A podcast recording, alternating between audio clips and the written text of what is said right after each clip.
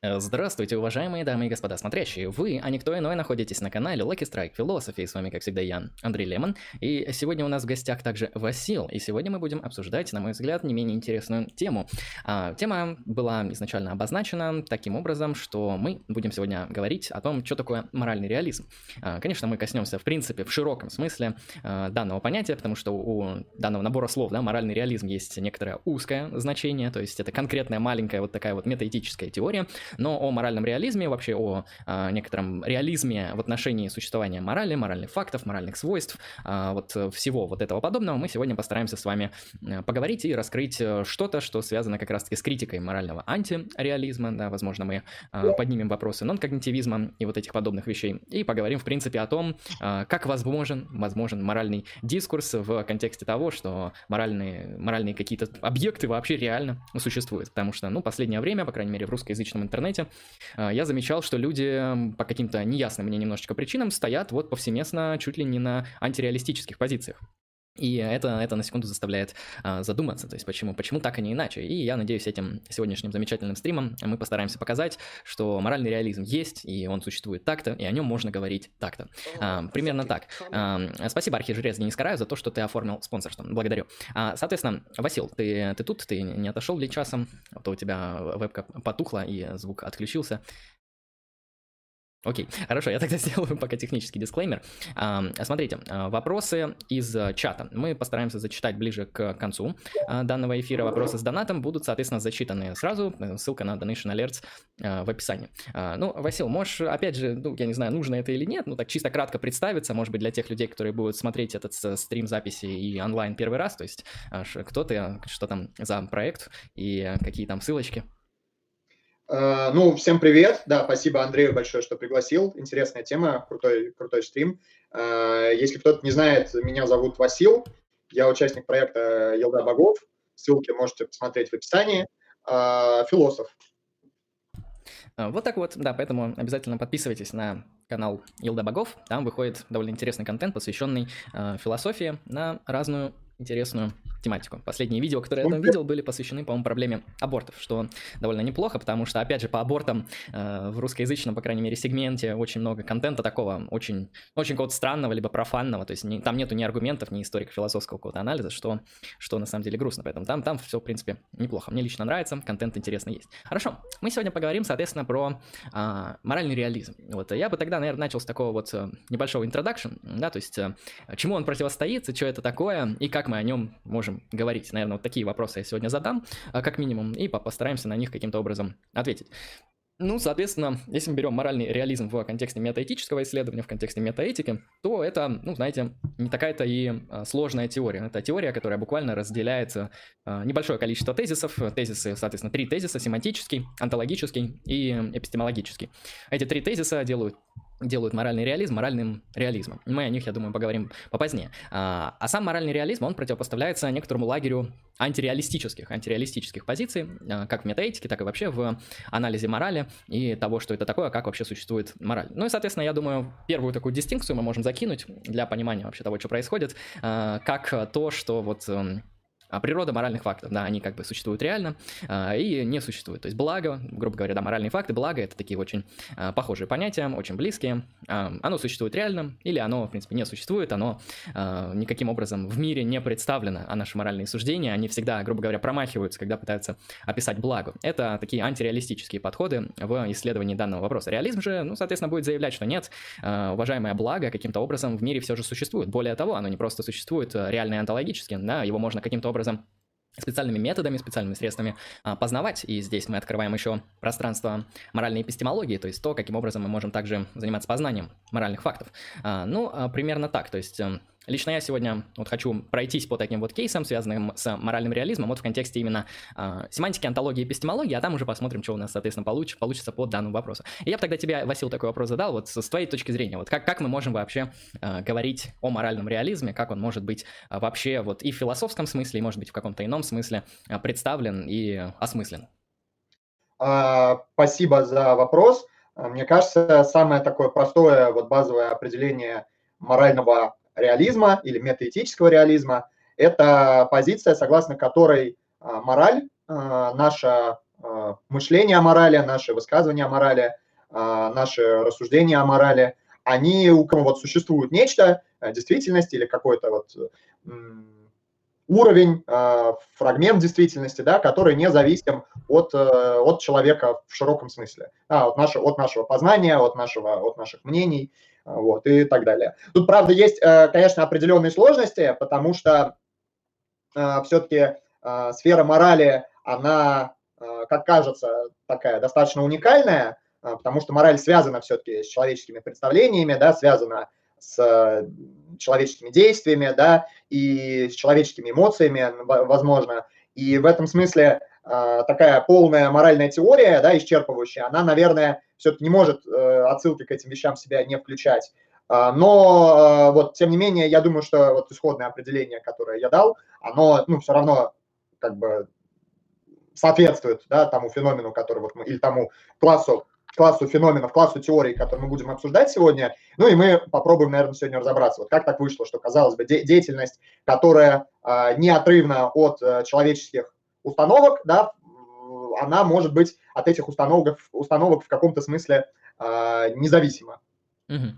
Ну, в принципе, я с тобой абсолютно согласен. То есть, в, я считаю, что моральная реальность это довольно сложное явление. Сложное в том смысле, что оно складывается из различного множества, часто с абсолютно из тех вещей, которые имеют разную природу, да, то есть э, те же самые эмоции, те же самые институты, э, те же самые реальные практики людей, возможно, какие-то своды моральных правил, э, писанного, неписанного характера, кодексы так называемые э, и так далее. Некоторые реальные морально существующие отношения в тех или иных сообществах людей, причем этих сообществ может быть огромное множество, и они могут разниться, да, это не обязательно сообщество там представителей ислама, Японии, ацтеков э, и, не знаю, украинцев, это могут быть э, какие-то даже корпоративные сообщества, да, там сообщества количество людей в корпорации X, и у них будут там свои как бы моральные кодексы, моральные нормы и так далее. То есть так или иначе мораль, она в первую очередь а, дробиться, как вот как моральная реальность, да, на множество элементов. И я думаю, вот а, изучая метаэтику, я заметил такой вот, наверное, проблематичный момент, связанный с тем, что в принципе, метаэтика, она пытается схватить моральную реальность и ее философски осмыслить, но иногда она делает это ну, не совсем успешно, на мой взгляд. Это как раз-таки связано с тем, что, в принципе, мораль, э, если брать в таком вот эмпирическом смысле, да, мораль реально существующая в обществе X. А, то, что изучается как раз-таки антропологами, социологами, там, может быть, культурологами и другими людьми, вот она э, всегда представлена огромным множеством различных механизмов. Метаэтика же пытается схватить именно онтологическое измерение, эпистемологическое и семантическое. Но часто забывают, что, в принципе, фокусируясь на одном, мы не обязательно должны исключать другое. То есть я подобную тенденцию заметил в некотором а, роде у эмотивистов, да, которые а, пытаются свести, редуцировать э, каким-то образом, описать моральный язык, да, то, как мы используем моральные суждения, просто через редукцию к эмоциям. То есть буквально моральные суждения это всего лишь выразители а, нашего эмоционального состояния, нашего эмоционального фона. Ну, я как бы абсолютно согласен с тем, что мораль, она каким-то образом взаимодействует с человеческими эмоциями. Так-то уж получилось, что моральное поведение, оно с эмоциями связано. Но мы, в принципе, можем как бы сказать, что любое наше поведение, оно связано с огромным множеством различных эмоций, да, там, э, не знаю, спорт, э, да, даже другие занятия философией, да, когда там люди занимаются эпистемологией, у них тоже есть какая-то эмоция, да, при занятии теми или иными вопросами. Но это же не значит, что, соответственно, э, мы можем редуцировать всю эпистемологию, да, все занятие теории и познания до какой-то эмоции человека, связанной с тем, что ему интересно, э, как бы, понимать механизмы того, как мы можем познавать мир. Ну, то есть, э, некоторая однобокость в этом присутствует, то, что каждая теория, она фокусируется на чем-то узким, узком, а моральная реальность, она представлена вот просто огромным множеством различных кластеров. А, соответственно, да, ты, на мой взгляд, абсолютно верно а, сформулировал тезис именно реализма, то есть реализм, он отстаивает а, тезис того, что моральная реальность, да, в виде, как это обычно обозначается, моральных фактов, может быть, моральных свойств, моральных положений вещей, в зависимости уже от того, какие онтологические картины мира вам более симпатичны, она, вот эта вот моральная реальность, она реально существует раз, независимо от нашего так сказать, сознания или от нашей субъективности. Два. То есть эта моральная реальность, она каким-то образом нами может быть эм, обнаружена, изучена и понимаема объективно. Вот это такой вот очень важный момент для морального реализма который отличает его от того же э, субъективизма. Да, то есть субъективисты, они, в принципе, тоже стоят на позиции, что моральные факты есть. Но эти моральные факты, они носят субъективную природу, то есть они зависят от э, мнений конкретных субъектов или от мнения там сообщества субъектов, например, от конвенции какой-то. И в этом плане, как бы, сегодня одна конвенция, завтра другая, и э, культурный субъективизм, он в этом плане не считает ни в каком виде, что мораль может быть э, объективной, да, то есть независимой от разума. Э, ну и в то же время нон-когнитивисты вообще считают, что моральных фактов как таковых в реальности вот такого не существует. И э, фокусируясь на моральном реализме и заявляя то, что моральная действительность, моральная реальность является объективной, существующей, независимо от разума. Антологический тезис. А, какой, а, на твой взгляд, вот прежде чем мы перейдем к такому более подробному рассмотрению уже антологических тезисов, а, какой, на твой взгляд, также может быть эпистемологический тезис к этому, соответственно, приложен? То есть, если мораль существует объективно, то какие позиции, вот, ну, либо на твой взгляд, либо вообще мы можем занять в отношении именно познания той самой моральной реальности, потому что некоторые концепции, они, ну, отрицают вообще познание моральной действительности. Мне кажется, что ну, ровно так же, как э, говорить о о том, что такое моральная реальность, наверное, сложно, э, не говоря о том, что такое реальность вообще, да, как таковая, и какую роль вот среди существующих феноменов э, играют, какое место занимают моральные феномены, ровно так же невозможно говорить о познании моральных, моральных феноменов, моральных каких-то вещей без эм, разговора о том, как мы вообще познаем, познаем действительность. И в этом смысле, ну, понятное дело, что позиции могут быть самые разные. Ну, например, я знаю, что э, там некоторые современные моральные э, реалисты, они являются, или там моральные объективисты, да, они не путают с объективизмом Айн Рэнд, они э, стоят на рационалистических позициях, то есть считают, что, э, считают, что моральные положения, моральные принципы, они являются априорными, да, они познаются, ну, некоторой там, чем-то вроде интеллектуальной интуиции, или вообще они являются э, какими-то вот э, то ли, то ли врожденными в декартовском смысле, да, как врожденные идеи, то ли априорными в кантовском смыс- смысле. Но, короче, идея в том, что э, мы познаем моральные, э, моральные факты, да, моральные истины, даже, наверное, вот так лучше сказать, с помощью нашего разума, и для этого не нужна какая-то вот апелляция к опыту, да, вот какое-то эмпирическое исследование. Вот. Есть, э, ну, друг, друг, другой там большой класс теорий, а, согласно которым все-таки для познания моральной действительности нам нужен, а, нам нужен опыт, да, нам нужно изучать то, как устроен, устроен наш мир. Да, и для этого эмпирическое исследование, оно просто как бы неизбежно. Я сам, ну, наверное, все знают, что я аристотелик, да, или там томист аристотелик, вот. Я, с одной стороны, придерживаюсь вот той идеи, что нет ничего в разуме, чего не было бы в чувствах, да, сначала в чувствах, то есть я не считаю, что разум, он поставляет какие-то независимые от чувств истины, а разум, он а, помогает нам анализировать, а, синтезировать, если угодно, а, классифицировать, обобщать и строить, строить выводы на основании того материала, который нам поставили чувства. Вот. Это не значит, что разум не важен, да, это не значит, что разум – это какая-то второстепенная особенность, но разум, он вторичен вот в том смысле, что э, материал, да, повторюсь, для работы разума э, поставляет чувства. Э, с одной стороны, да, с другой стороны, то как бы тоже такой есть старый схоластический принцип, который мы можем найти у средневековых философов, да, это то, что познающее, оно всегда познается в модусе, точнее, познаваемое, оно всегда познается в модусе а, познающего. То есть э, то, что познается, познается таким образом, а, который присущ тому, кто познает. И в этом смысле понятно, что когда мы изучаем а, мораль, да, мы неизбежно изучаем ее не просто как вот, ну, я не знаю, вот человек, который, исследователь, который классифицирует, например, каких-то животных, наблюдая за ними. Изучая мораль, мы изучаем свою собственную моральную жизнь, и более того, в идеале, с точки зрения а, с точки зрения вот аристотелийской, а, аристотелианской философии, невозможно изучать а, моральную философию, да, не трансформируя при этом свое собственное, свой собственный моральный статус, свою собственную моральную агентность, да, потому что моральная философия – это практическая наука, и ее конечная цель не просто в том, чтобы знать, что такое быть моральным, а в том, чтобы самому быть моральным и действовать морально. И ну, при, при этом это два взаимосвязанные вопроса. То есть знание э, моральных истин невозможно без того, чтобы самому этих истин придерживаться. Вот, и поэтому э, мне, то есть у меня такой несколько, наверное, изощренная позиция в моральной эпистемологии. То есть я, с одной стороны, считаю, что э, изучение моральных истин, оно неизбежно требует отсылок э, к опыту, вот. С другой стороны, нам обязательно нужен разум, да, для того, чтобы а, понять, что в этом опыте, что этот опыт нам вообще говорит, да.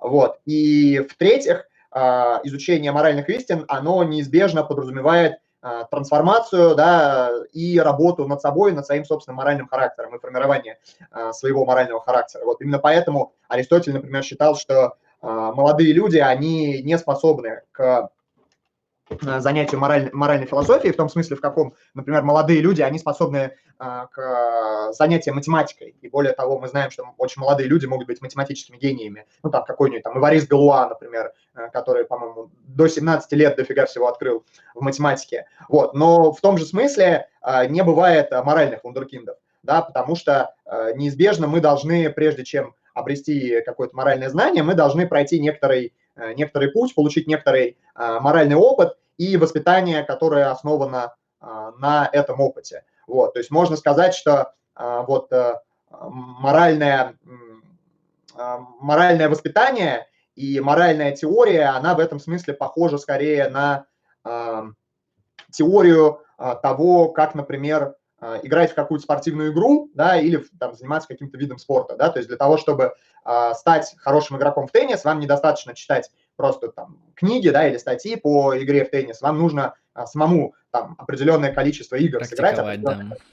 матчей провести, причем желательно с а, сильными, с какими-то достойными соперниками, да, и, соответственно, если в идеале, если вы хотите самостоятельно э, там, писать какие-то научные работы по теории тактики игры в теннис, вам самому нужно быть достаточно опытным игроком, вот, чтобы эти вещи э, понимать. Вот с моралью, мне кажется, ситуация э, аналогичная.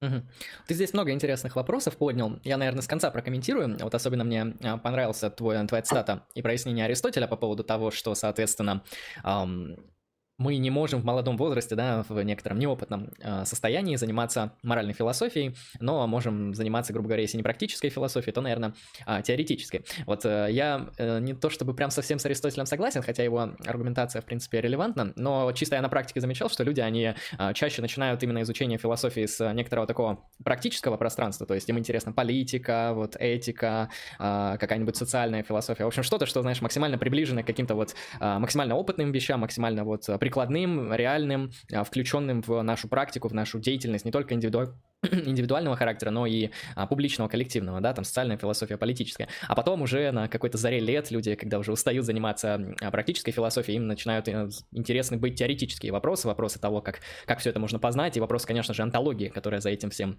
а, стоит. Поэтому мне, ну, мне кажется, мне и так, и так может работать. Мне кажется, что, ну, я, во-первых, не говорил, что, то есть это не мой тезис был, что э, мораль, она обязательно интересна людям в более зрелом возрасте. Mm-hmm. Вот, мне кажется, что мораль, э, моральная философия, моральная проблематика, политическая проблематика, как подкласс моральной проблематики, она действительно людям часто больше интересна, потому что это те вопросы, с которыми мы сталкиваемся в повседневности, да, и это вот то, что наиболее, наверное, близко на, ну, опыту вот любого человека. Кстати, к вопросу о моральном реализме, да, вот есть, есть люди, и их, наверное, большинство, которые не сталкивались э, с проблемами науки да, в своей жизни, да, ну, кроме ученых, очевидно, да, а, или людей как-то вот, ну, по крайней мере, знакомых с научно-популярной литературой. Но вряд ли есть хоть один человек, который ни разу на своем опыте э, не сталкивался с какой-то моральной проблематикой, моральной дилеммой, э, вопросом выбора. Это к вопросу о том, насколько вообще вот мораль универсальна да, для людей, как для Э, как для вида, как для, как для агентов.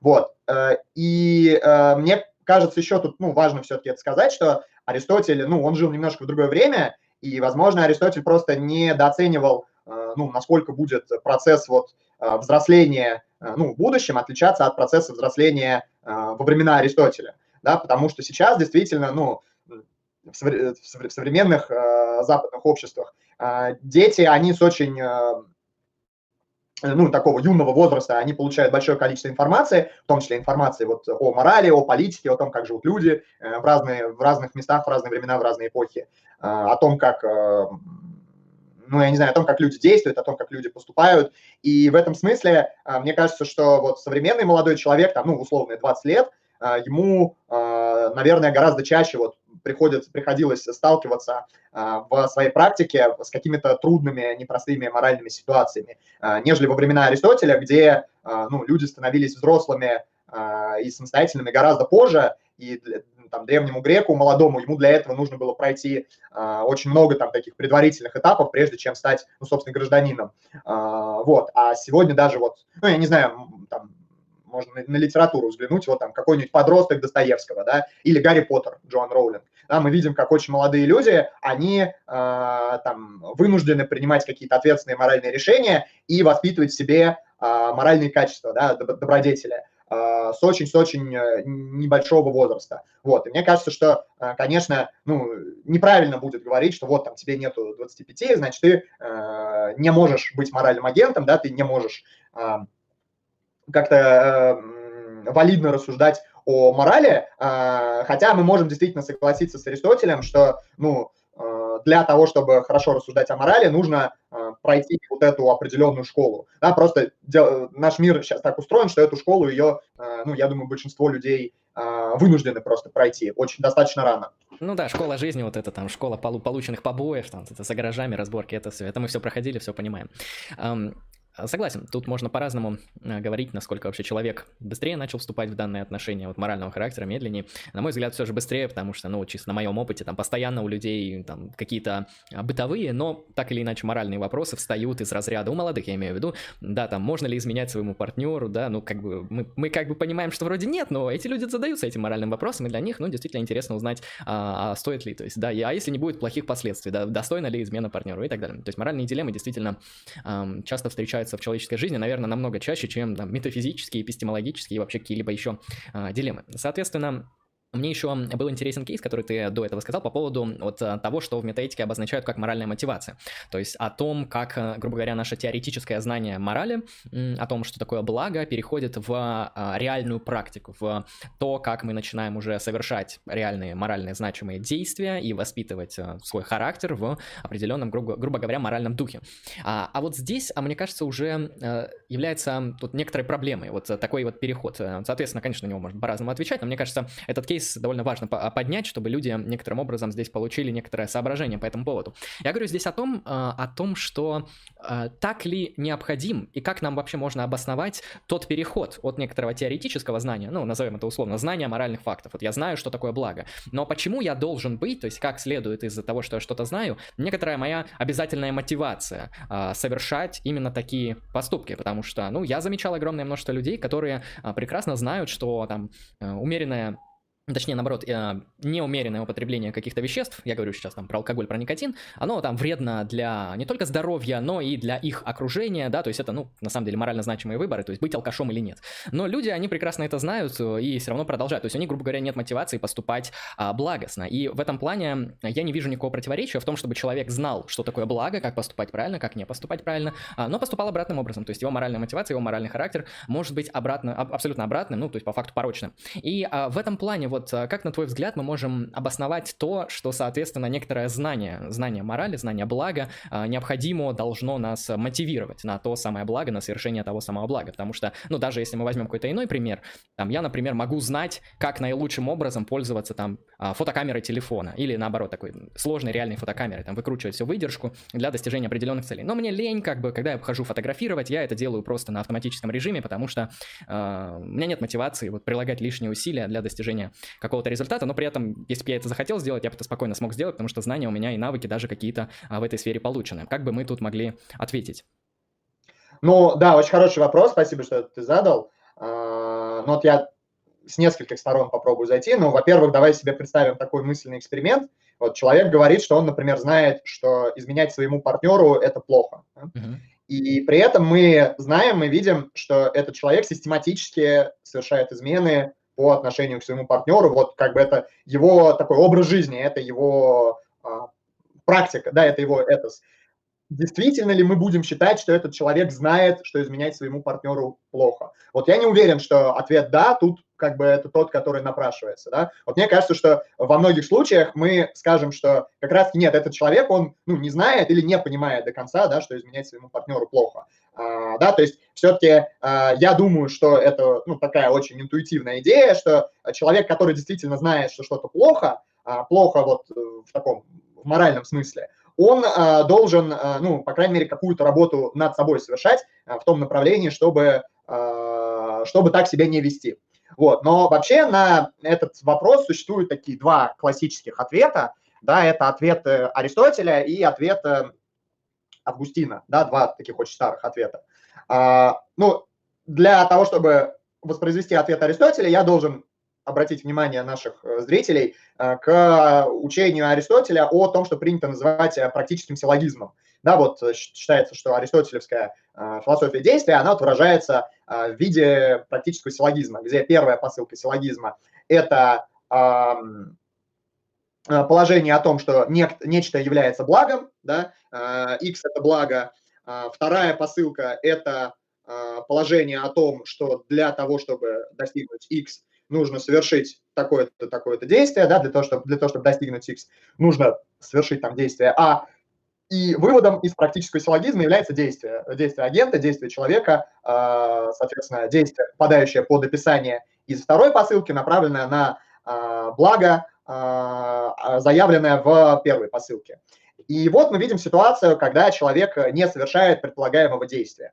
Да, что, как нам эту ситуацию объяснить, да, что, что, что здесь могло произойти. Вот. И ответ Аристотеля, он заключается в том, что что-то пошло не так на уровне, ну, либо первой, либо второй посылки.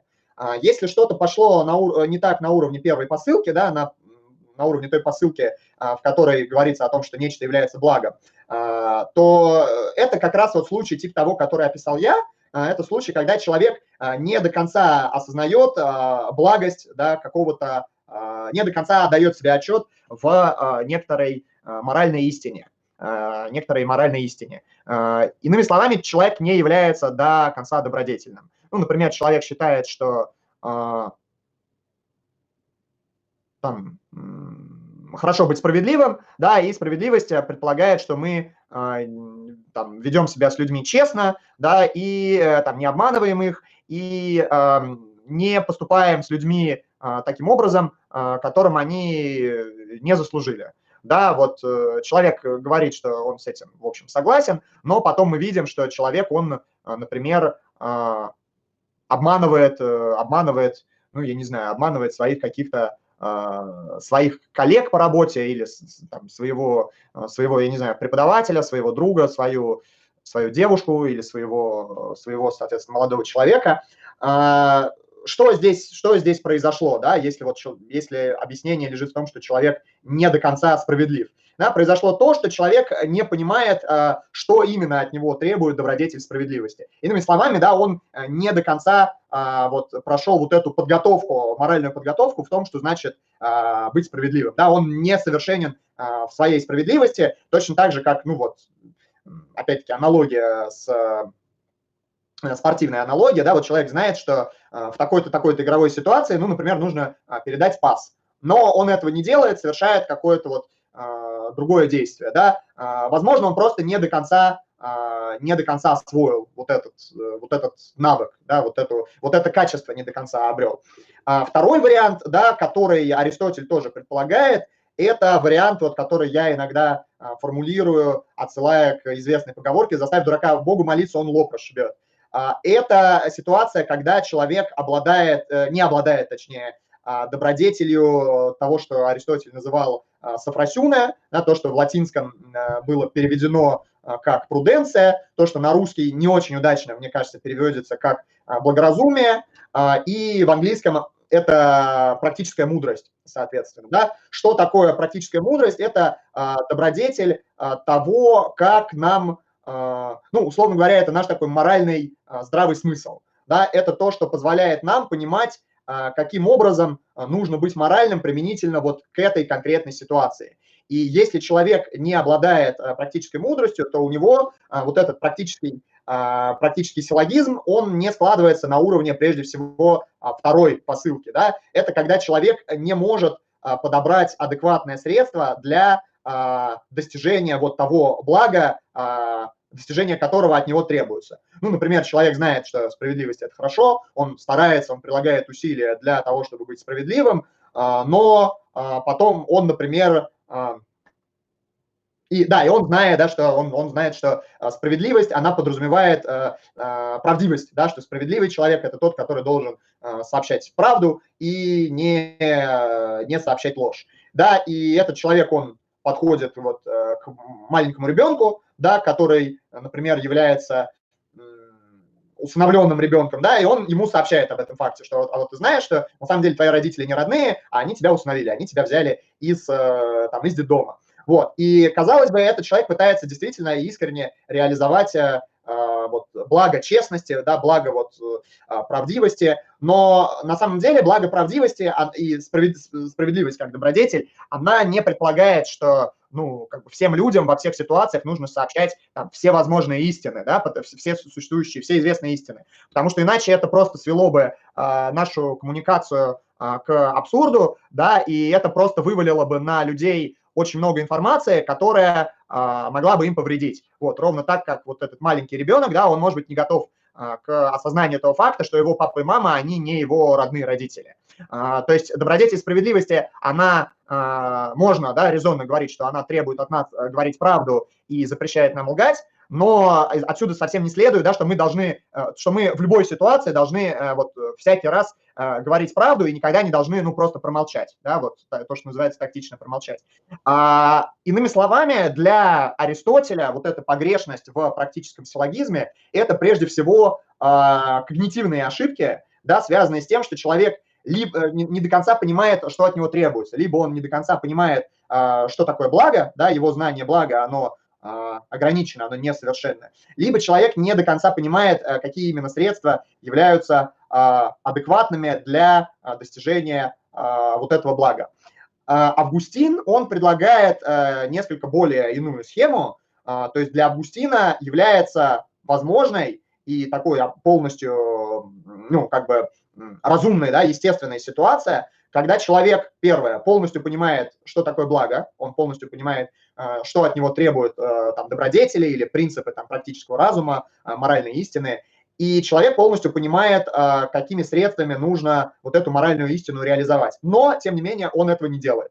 И Августина есть объяснение, почему такая ситуация возможна, объяснение, которое не было доступно Аристотелю, потому что у Августина есть еще а, такая, как бы, такая вещь, как воля в его теории действия. Да? И для того, чтобы нам совершить какой-то поступок, в данном случае неважно даже хороший или плохой, а, нам требуется воля или усилие воли. При этом Августин он говорит, что воля бывает и хорошая, а, да, и плохая воля, которая ведет нас к злу. То есть по Августину, например, вот очень хорошо на теорию действия Августина ложится ситуация, когда, ну, мне, например, надо рано вставать на учебу, да, я вот валяюсь в кровати, э, я знаю, да, что э, знание – это благо, я могу при этом быть э, хорошим студентом, даже отличником, я могу любить учиться, я при этом знаю, что для того, чтобы вот, знания получить, мне сейчас нужно подняться, умыться и собраться в ВУЗ, да, поехать туда, вот, но я этого не делаю. Почему? Потому что для того, чтобы это сделать, мне нужно приложить усилия, да, мне нужно совершить некоторые усилия, мне нужно а, подключить свою волю,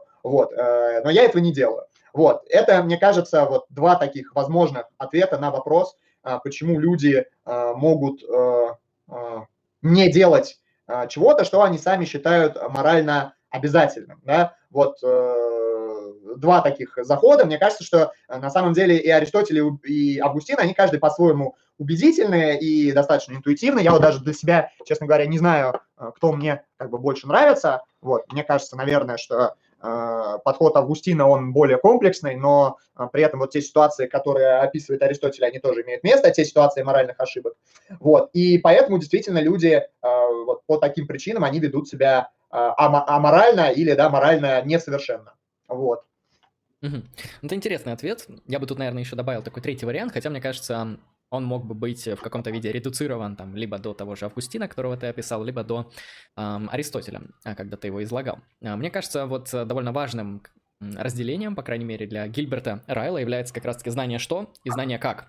Конечно, Гильберт Райл, он не занимался моральной философией, его не, не интересовали данные вопросы, он занимался не, не, несколько другими вещами, скорее метафизического характера, но это не мешает нам взять его концепцию а, вот, э, эпистемологического понимания знания как знания что и как знания как, а, и также применить в анализе как раз-таки моральных феноменов. То есть а, я думаю, как раз-таки вот ситуация, в которой мы можем а, представить себе человека, который знает, как поступать правильно, но поступает совершенно иначе, мы могли бы проинтерпретировать таким образом, что, э, возможно, человек в, данный, в данном случае имеет самое прекрасное, самое замечательное знание «что». То есть вот на уровне э, пропозиционального знания, на уровне теоретического осмысления того, что такое благо, тот или иной человек, да, он может знать, что измена своему супругу – это аморально, э, несправедливое отношение к другим людям – это аморально, жестокое обращение с некоторыми видами животных это аморально. А, вот, он может это прекрасно знать, он может быть в этом убежден, вот у него есть пропозиция, да, там, в которой у него есть, соответственно, некоторое обоснование, он считает ее истиной. Но при этом знание как, а, знание ноу-хау, да, знание чисто вот такого вот как раз-таки прикладного порядка, а, у него отсутствует, у него ее нет. Вот там вот как раз-таки в чате писали про пример с велосипедом, то есть вы можете очень долго изучать Википедию, вы можете открыть 20 тысяч справочников э, и разобраться с тем, что такое велосипед, велоезда, просто обоснованно составить себе целую теорию велоезды, э, как-то это дополнить тем, где можно ездить, где нельзя, как это соотносится с правилами дорожного движения и много-много других теоретических подробностей, вы можете с легкостью усвоить. Ну, не совсем с легкостью, но можете. Но пока вы не сядете на чертов велосипед, пока вы не начнете на нем кататься, вы не поймете, как это делать с точки зрения знания, как, с точки зрения того самого практического знания. И мне кажется, Подобная интерпретация, она также бы нам помогла понять э, то, почему люди могут э, знать, что такое благо, но при этом на уровне практическом не совершать его, просто потому что они не умеют, у них нету того самого э, характера, добродетельного характера, э, некоторых тех свойств личности, которые позволяют им в той или иной морально значимой ситуации поступить правильно. И в этом плане я очень уважаю Аристотеля, когда он делает акцент не на просто абстрактное знание моральных истин, да, как это пытаются делать утилитаристы различных мастей, когда они говорят, вот есть поступок. Поступок мы можем изучать отдельно от людей. А, и более того, мы можем обнаруживать отдельно от конкретных людей и от конкретных практик свойства этого поступка. Да? У этого поступка могут быть свойства быть морально правильным или морально неправильным. Так, например, у кражи э, есть свойство быть аморальной, да, потому что она, например, не соответствует моральному долгу, как считает Кант.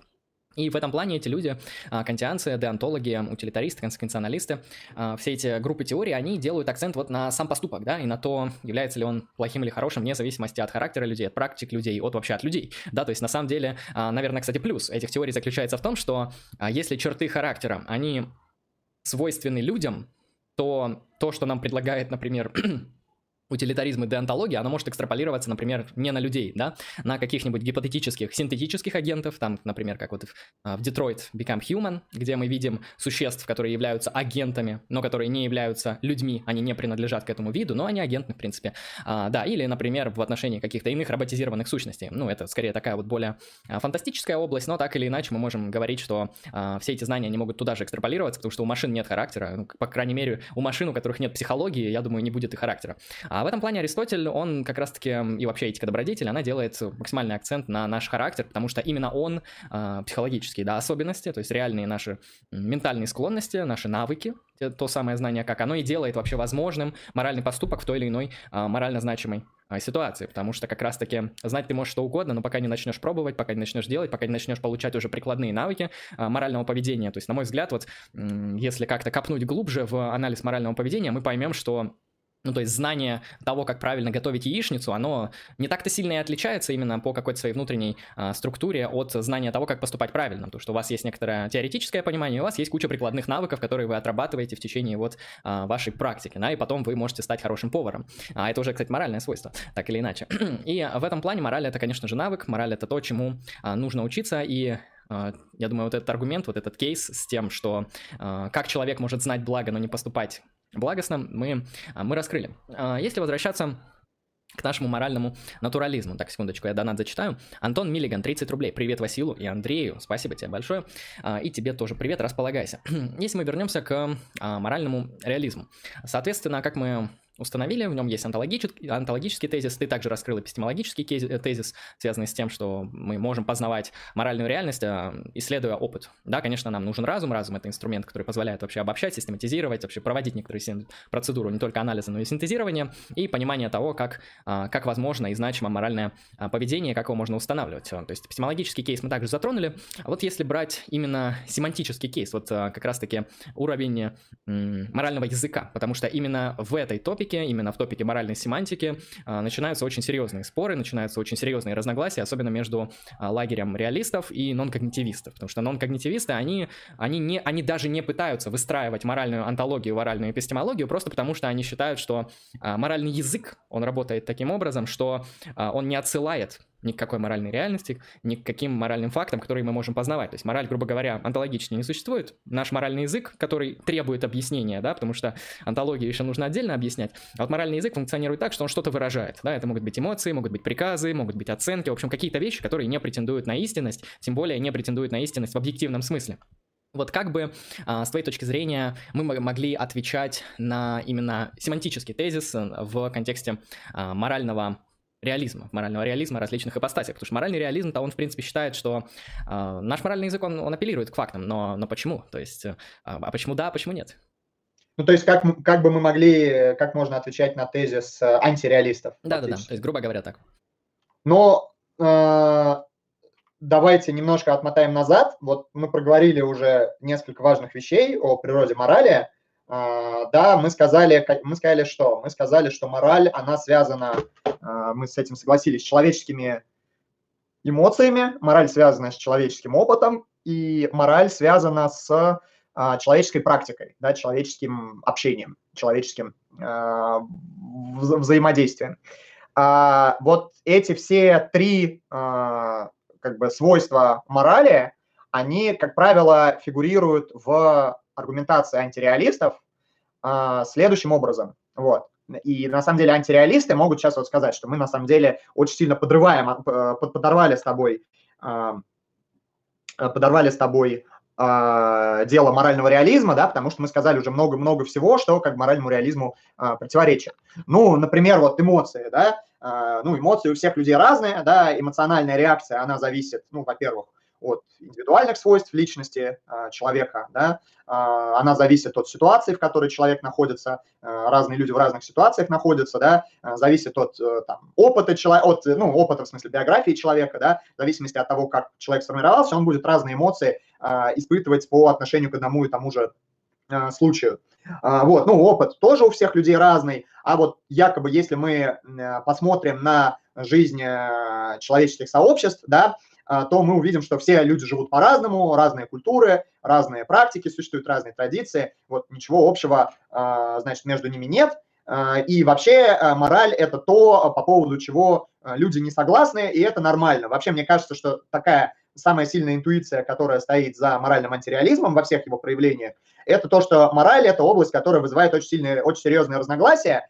При этом эти разногласия – это ну, не что-то, ну, скажем так, а, вот, э, как сказать, пара а, парадоксальная, да, или вот э, патологическая, да, это вот норма, да, что люди не соглашаются в своих моральных оценках.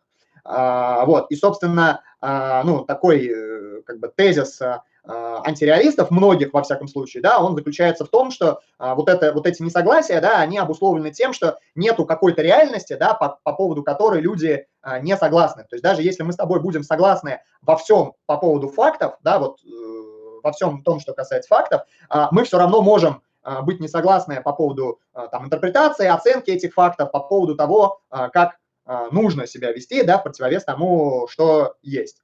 Вот. И мне на самом деле кажется, что э, ну, вот, вот это то, что движет большинством антиреалистов, и мне при этом кажется, что это на самом деле очень слабый аргумент, э, который ну, можно критиковать сразу по многим, э, по, по, по очень многим фронтам. Ну, во-первых, да, начнем с того, что тот факт, что двое или больше людей по поводу чего-то не согласны, никак не свидетельствует о том, что нет какой-то реальности, да, или какого-то вот набора фактов, который стоит э, за тем, по поводу чего эти люди не согласны, да, ну, вообще говоря, э, многие э, ученые не согласны друг с другом по поводу того, как устроен мир, да, многие философы, не моральные философы, да, вот метафизики, там философы науки, эпистемологи тоже между собой не согласны. Люди, которые, там, я не знаю, проводят детективное расследование независимо друг от друга, да, или даже вместе, а, да, мы это, в общем, хорошо знаем из детективной литературы, они могут быть не согласны друг с другом, да, хотя, казалось бы, вот у них один и тот же набор данных, а, казалось бы, с чего, как, как вообще могло а, возникнуть разногласие, да, ну и странно было бы предположить, что из этого разногласия следует, например, ну вот если мы с тобой, например, как вот в настоящем детективе, да, ведем расследование какого-то дела, ну, странно было бы делать вывод, что если мы с тобой в чем-то, ну, не, не согласны по поводу того, что же произошло, да, преступления не было. Да, что преступлений не было, да, то есть э, это очень, э, ну, э, контринтуитивный вывод. Тут, конечно, наверное, можно э, упороться и встать на а, позицию такого радикального скептицизма, сказать, что, ну, и за научным или там детективным исследованием, да, нету расследованием, нету никаких фактов, да, но мне, ну, я думаю, что это такой немножко вариант ну, абсурдные, да, сводящие вообще к абсурду, все, ради чего мы собрались. Ну и надо сказать, что большинство антиреалистов, они при этом как бы натуралисты и сcientисты в вопросах Э, такой общей своей эпистемологии, то есть они верят в науку, да, что вот наука поставляет факты, а мораль это вот про э, то, как бы чего нет.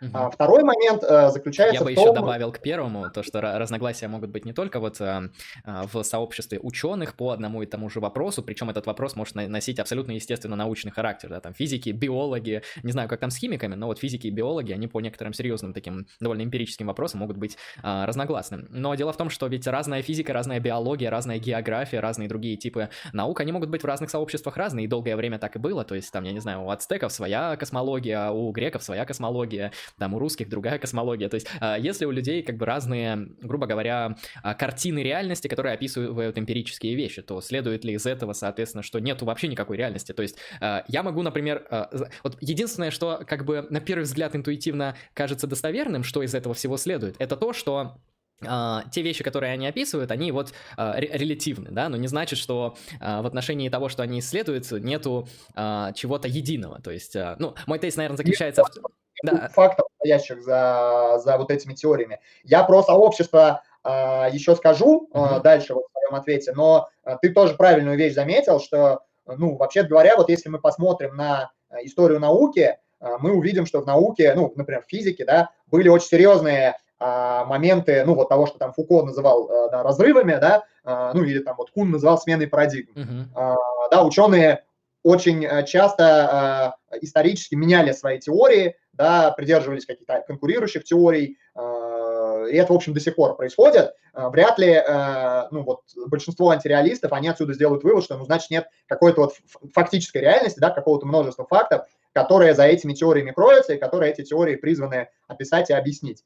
А, следующий момент, он касается того, что вот это забавная такая особенность вот этих всех ситуаций морального несогласия – а, она заключается в том, что люди, которые морально не согласны между собой, они, как правило, не являются сами антиреалистами а, и не являются релятивистами, и они не считают, что тут нет какого-то а, вот фактической стороны вопроса, да, которая кроется за их оценками. То есть, как правило, вот если два человека между собой не согласны, да, ну, например, хорошо там что-то или плохо, они считают, что есть какая-то вот э, предметная сторона вопроса, по поводу которой их мнения отличаются, просто они считают, что вот обратная сторона, она ошибается, она совершает ошибку в своей э, оценке или да, в своей там интерпретации, в своем э, теоретизировании по поводу вот этого фактического вопроса.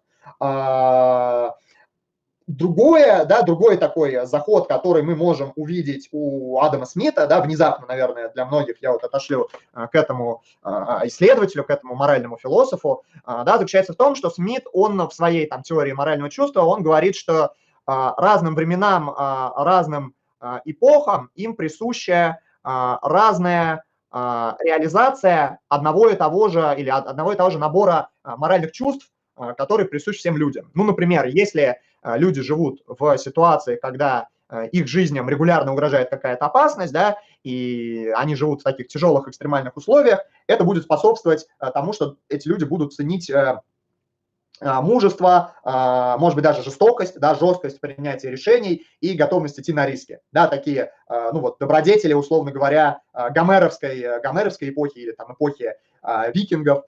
Кшатрийские такие воинские почести да, добродетели. Да, кшатрийский набор э, таких добродетелей. А, вот, ну или добродетели, связанные там с э, там, умением переносить боль стойко, да, стойко выдерживать какие-то трудности. А в то же время, если мы говорим о каком-то, ну, о том, что Адам Смит называл там коммерческим обществом, то, что мы сейчас можем назвать э, там, капитализмом, да, обществом, вот, которое основано на рыночном обмене вот, рыночных агентов, да, купли-продажи, при этом купли-продажи с желанием максимизировать да, свою прибыль и минимизировать убытки, то будет цениться другой набор добродетелей, там, связанный скорее с какой-то сноровкой, с хитростью, с умением построиться, подстроиться под э, ситуацию там, на рынке, с умением, может быть, где-то переиграть по рыночным правилам, пойти на хитрость. В то же время вот люди вот этого коммерческого общества, они будут казаться изнеженными для своих варварских предшественников, да, кшатриев, да, условных, но при этом речь не идет о том, что эти люди, они реализуют некоторые, некоторый несоизмеримый разный набор моральных принципов. Речь просто идет о том, что эти люди реализуют одни и те же паттерны а, в а, в разных условиях, да, они по-разному адаптируются. Вот можно на языке такой адаптационной биологии, что э, это некоторый универсальный набор э, ну, паттернов или диспозиций, который по-разному себя проявляет а, в разных условиях. Это, в принципе, естественно, да, что э, один и тот же организм в разных условиях, если это при условии, что он в целом подстраивается, в целом может адаптироваться, он э, ведет себя разными способами, да, и об этом тоже говорил Аристотель, что, ну, раньше вот, например, считалось, что храбрость и мужество в гомеровскую эпоху, она прежде всего связана с тем, что человек, мужчина, да, причем должен всегда ходить с оружием, а, да, как Фукидид пишет, у Фукидита есть такая цитата, а, грекам пристало ходить с мечами, да, грекам, эллинам пристало ходить с мечами. Вот, и мудрость, она проявляется вот в этом, ой, не мудрость, мужество, прошу прощения, и в готовности, а, соответственно, применить вот, вот эту, вот, эту как бы штуку. В то время как Аристотель говорит, что в наше время мужество – это прежде всего готовность, например, отстаивать благо, отстаивать истину в народном собрании, как, например, это делал Сократ, да, когда его 30 тиранов попытались принудить к совершению преступления, а Сократ сказал, нет, я этого не буду сделать, я не погрешу против истины, я не погрешу а, против а, блага, да, и вот это объяснение, оно тоже, мне кажется, очень хорошо, объяс... ну, достаточно хорошо объясняет природу а, морального несогласия, без того, чтобы мы становились релятивистами или антиреалистами вот какого-то другого толка. Вот, а теперь я, ну, вот последняя часть моего ответа а, будет заключаться в том, что я такой общий, а, наверное, вот аристотелевский, аристотелианский ответ. Вот очерчу, ответ на вот этот вызов, а, вызов э, антиреалистический, который, ну вот в частности, во многом современные, да, неоаристотелики дают, в частности, вот примерно так вот Алаздер Макентайр отвечает на этот э, кейс –– что вообще такое наука по Аристотелю, да, и наука в широком смысле, включающая в себя в том числе э, моральную философию, да, наука – это деятельность разума, направленная на постижение природы вещей, да, то есть не аристотелики, аристотелики считают, что мир он э, поделен на естественные классы, естественные виды, э, которые характеризуются через сущности вещей, да, через сущность Э, каждый вот э, через сущность, которая есть у каждой вещи. То есть каждая вещь, э, да, дерево, человек, кошка, собака, какой-нибудь моллюск, это все как бы не просто вот индивиды, которые мы как-то характеризуем, это представители классов, естественно, классов. Это все реализация некоторой сущности. Но при этом, как говорит Фома, да, Фома Квинский, наше знание сущности, да, или природы вещи, оно всегда а, ограничено а, знанием этовости, да, вот штойность мы знаем всегда через этовость вещи. К вопросу об эмпиризме, да, то есть у нас нету с точки зрения вот э, аристотеликов, да, большинства интеллектуальной интуиции какой-то, которая позволила бы нам сразу проникнуть в сущность вещи. Мы постигаем сущность э, вещи, сущность э, класса, да, сущность как класс естественный, через изучение отдельных, отдельных вещей, да, и через изучение а, отдельных вещей у нас складывается общая картина вот того, что такое сущность. Ну, например, а, как это работает, так, немножко схематически, но как это работает в медицине, да? А, понятно, что мы не знаем точно, что значит полностью здоровый человек.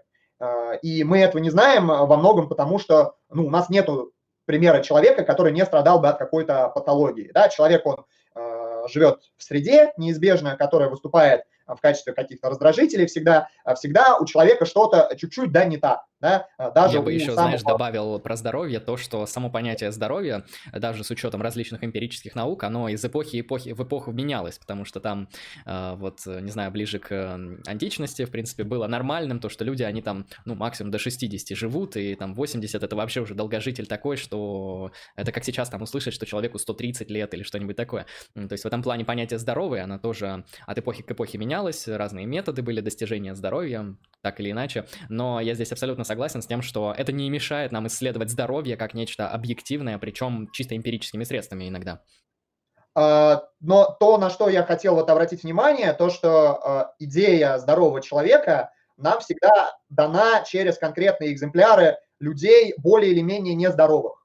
И только изучая патологии, да, медицина как наука, она приходит к постижению сущности здоровья, постигая то, что значит для человека быть здоровым, да, через различные кейсы патологий тех или иных. А, теперь, что касается морали, да, мы знаем, а, ну, с точки зрения Аристотеля, да, а, с точки зрения э, большинства аристотеликов, и мне кажется, что это в целом не какая-то контринтуитивная э, идея, что человек – это существо социальное или животное социальное. Да? То есть для человека существенно то, что э, человек, каждый отдельно взятый человек – это всегда представитель того или иного сообщества. Да? И человек становится самим собой да, только через, вход, только живя в том или ином сообществе. Да? Только только в сообществе человек а, учится быть а, рациональным, моральным агентом а, и обретает вот полноту характерных для его вида качеств, ну, таких как речь, прямохождение, какое-то дискурсивное мышление, ну, там, я не знаю, какие-то элементарные вещи, типа там, умение считать, например, да, вот умение считать – это тоже не какая-то врожденная способность, это то, чему люди учатся, то, чему родители или взрослые учат детей. И в этом смысле, да, а, каждая из, с точки зрения вот э, аристотелизма, каждая из сообществ, оно реализует э, вот эту общую родовую сущность человека. Да, то есть за каждым из э, конкретных исторических сообществ стоит э, природа человека, стоит то, чем человек является как бы по, по, по, по, по, по своей природе. А при этом каждое из сообществ, оно в той или иной степени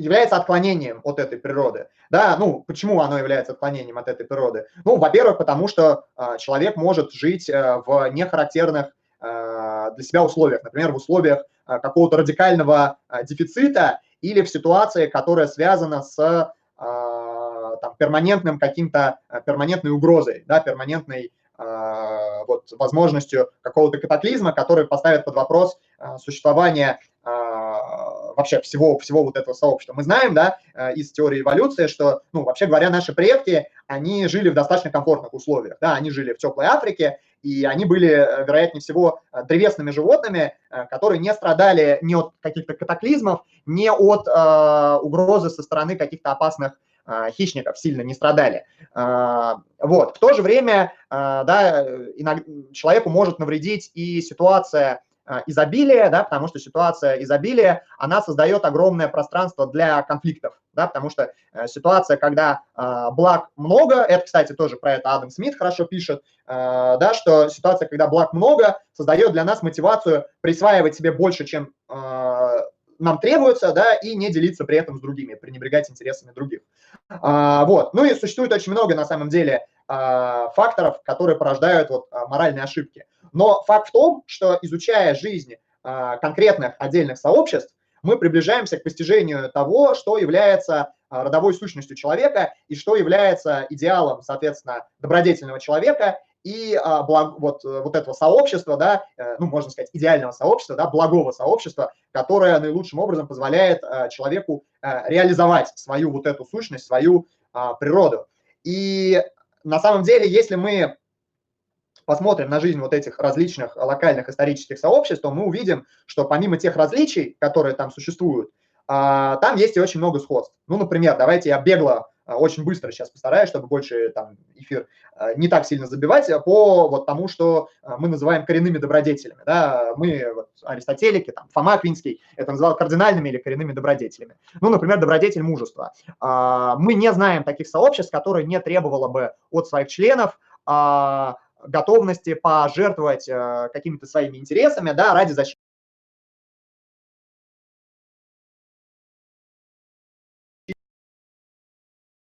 Так, сейчас восстановимся. Все нормально. Все работаем. А, туп, тупо микровылет. Это тут, да? Да-да-да. А, сообщество, которое... А, да, мы э, непонятно в каком смысле сообщество, которое требует Э, которые не требуют, точнее, от своих членов защищать э, себя, да, э, и защищать друг друга, в каком смысле это вообще сообщество, а не просто, ну, такое вот множество случайно как бы собравшихся вместе индивидов, да, если они не считают, что нужно, что вообще этих людей объединяет, если они не считают, что нужно вообще стремиться к тому, чтобы защищать друг друга, там, ни семья, не племя, да, не, ну, я не знаю, церковь, да, или какая-то религиозная община, они не могут существовать, да, они не будут просто существовать, если они этого не требуют от своих, соответственно, членов и прихожан. Да, современное государство, которое очень специфическим видом сообщества является, и трудно сказать вообще, насколько э, современное государство это сообщество, да, а не просто а, набор вот этих случайно собравшихся вместе индивидов а, под одной такой юридической, кры, бюрократической крышей, даже современное государство требует от э, своих граждан, своих подданных а, защищать, защищать себя, защищать друг друга.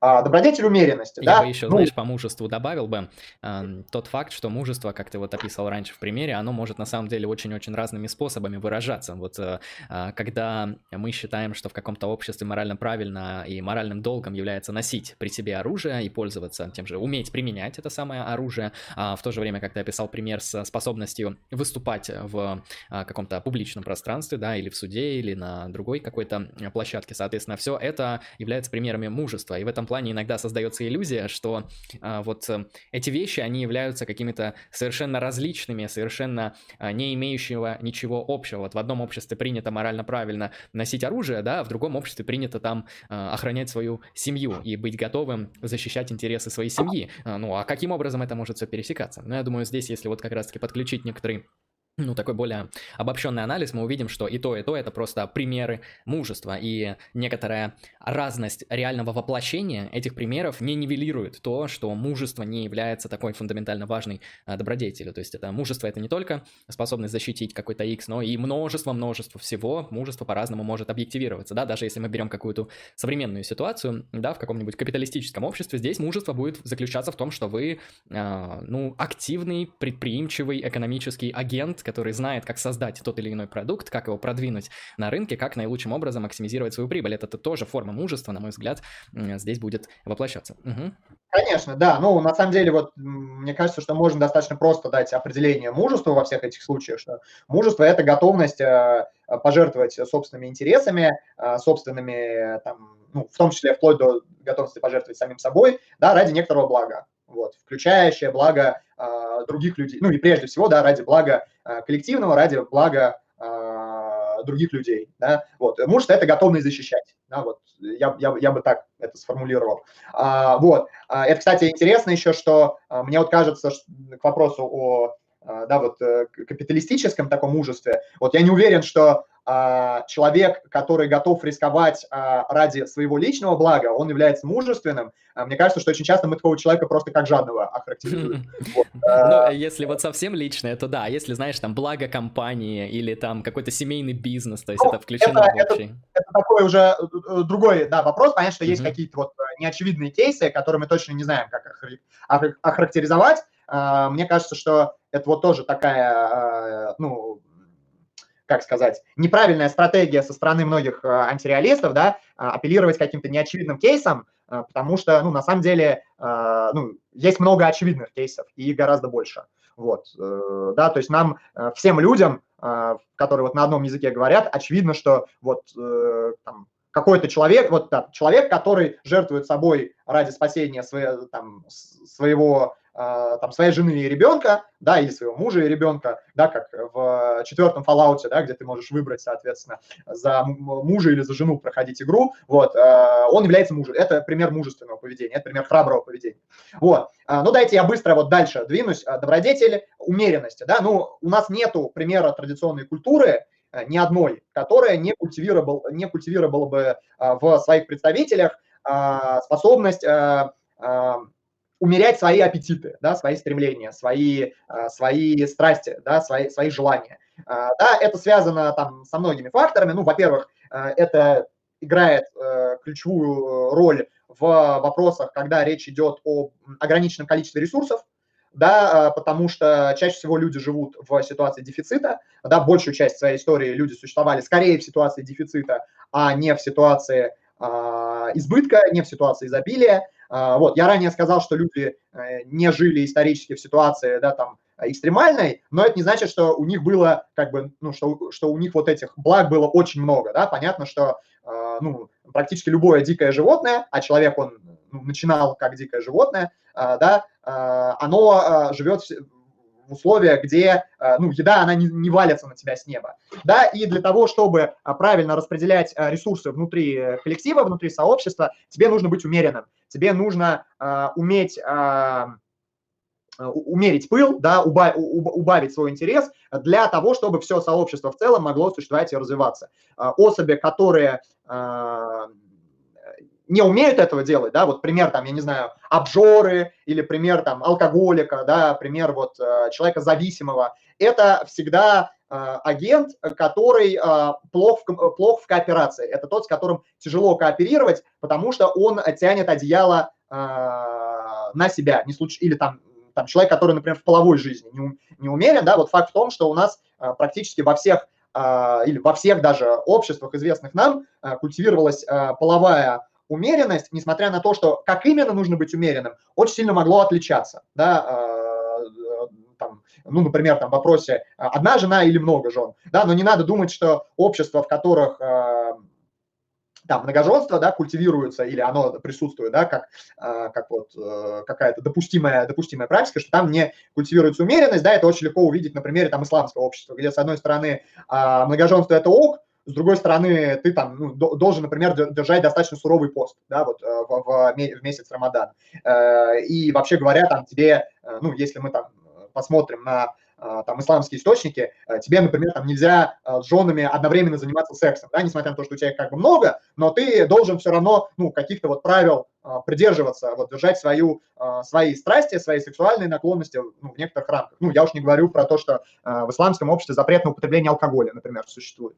Добродетель справедливости. Ну, про добродетель справедливости я уже сегодня говорил, да, когда вот про практический силлогизм рассказывал. Да, ну, что такое добродетель справедливости? Добродетель справедливости – это то, что Аристотель называет там, да, воздаяние по заслугам. Да, вот Аристотель, он формулирует определение добродетели справедливости через там, воздаяние по заслугам. Я бы сказал, что добродетель справедливости – это умение здраво оценивать свой собственный вклад и вклад других людей в общее дело. И, опять-таки, не, не ущемлять да, других людей, не, не ущемлять при этом и самого себя, да, потому что возможно быть несправедливым по отношению к самому себе, да, и не, не приписывать самому себе больше, больше заслуг, чем ты реально чем ты реально заслужил. Поэтому во всех практически обществах культивируется скромность, да, культивируется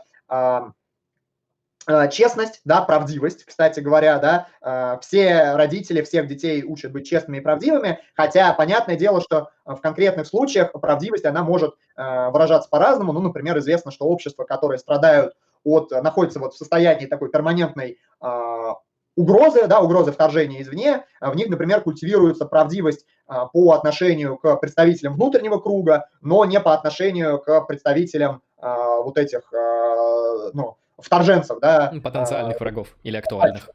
Да, да, да, да, да, да, именно. Вот, но в целом, мне кажется, нетрудно понять, почему честность и умение, там, отсутствие вот гордыня, да, умение здраво оценивать э, себя и других людей, это то, без чего человеческая кооперация, э, человеческая э, коммуникация не может быть полноценной, без чего, без чего не может существовать человеческий коллектив. А, ну и добродетель практической мудрости, да, я уже сегодня тоже много про это говорил. Добродетель практической мудрости, она чрезвычайно важна, потому что она позволяет нам понять, фактически это и есть умение понять то, каким образом нужно проявлять а, качество вот, э, вот этих остальных всех добродетелей а, в конкретной ситуации.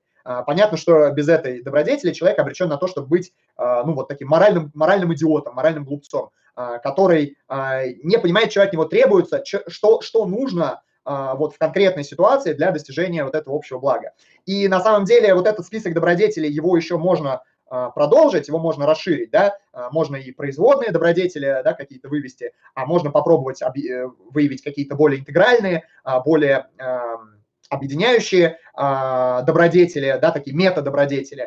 Вот. Но факт в том, я хочу подчеркнуть, что вот э, почему, да, в чем, соответственно, слабость морального антиреализма в объяснении вот этих культурных различий. А слабость антиреализма в том, что антиреализм, он просто не учитывает то общее, что на самом деле стоит за практикой различных человеческих групп, человеческих коллективов, которые все выражают вот эту общую природу человека как социального животного.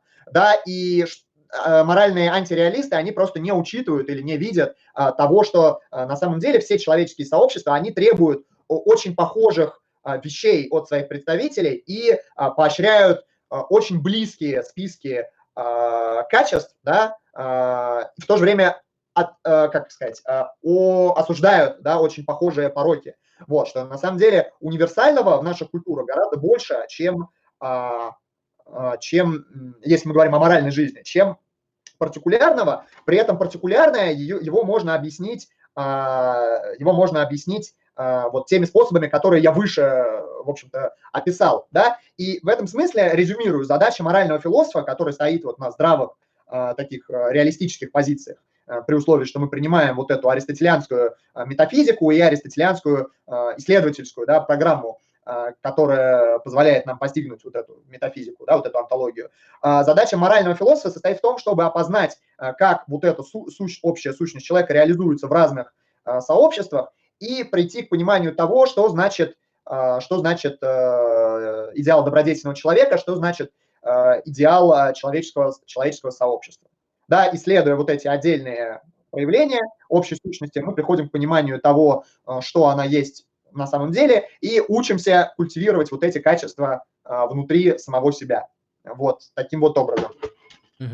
Ну и, соответственно, если мы будем, вот по какой-то причине, если мы найдем общество, в, которой, в котором а, все вышеописанные добродетели и, возможно, еще какое-то множество по какой-то причине а, не ценятся, не культивируются, то есть никто не понимает, что такое умеренность там ни в отношении половой жизни, ни в отношении какой-то иной жизни, люди не понимают, зачем им быть мужественными, люди не в состоянии осознать необходимость практической мудрости, я думаю, мы, в принципе, да и большинство людей, возможно, даже антиреалистических взглядов будут готовы согласиться с тем, что с этим обществом что-то не так.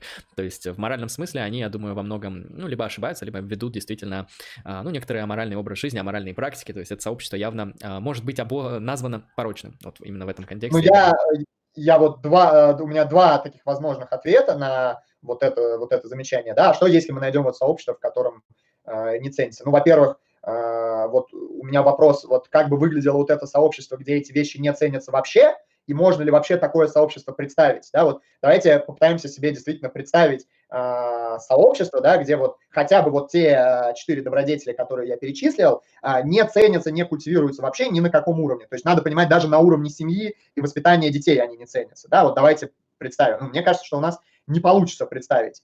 С другой стороны, если мы действительно представим какое-то сообщество, да, где вот эти вещи ну, будут в очень слабой форме цениться, ну а в каком смысле мы вообще сможем говорить об вот этом объединении людей как о сообществе? Да, то есть в каком смысле это будет сообществом, а не просто вот... Э, ну, вот современное государство в каком-то смысле, современные общества, да, большие, в каком-то смысле это действительно примеры такого рода сообществ, потому что в современных государствах живут люди из разных культур, из разных э, сред, которые зачастую очень э, мало связаны друг с другом и не считают, что между ними есть какие-то связи. Да, но вот это то, что э, в социологии там при, принято называть там атомизацией да, социального, да, что общество, оно э, распадается на вот атомы в виде отдельных незави- независимых друг от друга индивидов. Э, но я замечу, что, ну хорошо, вот даже в современных государствах есть семьи, например, да, и вообще, ну, человеческий вид, он вот не может существовать без семьи в каком бы то ни было виде, да, то есть в любом случае нужен какой-то институт э, или какая, какая-то форма объединения людей, которая отвечает за воспроизводство да, других людей. Ну вот насколько семья может существовать без того, чтобы вот те вещи, которые я перечислил, те добродетели культивировать как в подрастающих детях, так и, соответственно, в друг друге для того, чтобы о детях заботиться и их нормально поддерживать и воспитывать. Насколько семья. Семья или ее э, субститут, да, в виде вот чего-то, что функции семьи перенимает. Вот насколько это вообще возможно? Ну, я думаю, что это невозможно. То есть я думаю, что если э, действительно люди перестанут вот э, те качества, которые я перечислил, в себе культивировать, то это сделает просто невозможным воспроизводство людей как вида, ну, не говоря уж о том, что это сделает невозможным кооперацию в целом. Ну, я здесь абсолютно согласен, причем даже в метаэтике часто а, как раз-таки мораль, с одной стороны, толкуется таким образом, что это буквально некоторое а, такое условие или необходимое основание для того, чтобы вообще человеческие сообщества могли появиться, функционировать и каким, каким-то образом существовать. Потому что если мы уж вообще ни в каком виде не разделяем никакую моральную практику, то, вероятнее всего, такие люди, они, в принципе, не, могут, не смогут э, вступить в какие-то важные, значимые э, социальные связи и институты, то есть организовать просто сообщество. Э, у меня даже такая метафора была, ну, кстати, насколько это метафора, то есть мораль — это некоторая трансцендентальная основание человеческих сообществ. То есть это некоторое, э, некоторый такой X, да, некоторое такое необходимое условие, без которого сообщество, ну, в принципе, не может существовать. Это так же, как сказать, что для существования сообщества людей нам нужны люди, ну, не только. Вот э, мораль в каком-то таком вот хотя бы рудиментарном смысле также нам, конечно же, для этого всего необходимо. А, хорошо, мы здесь э, довольно качественно, ну, ты в частности показал то, что э, аргумент от того, что различные э, сообщества людей в различные культурные, э, мировые, исторические эпохи совершенно разные моральные кодексы могут иметь.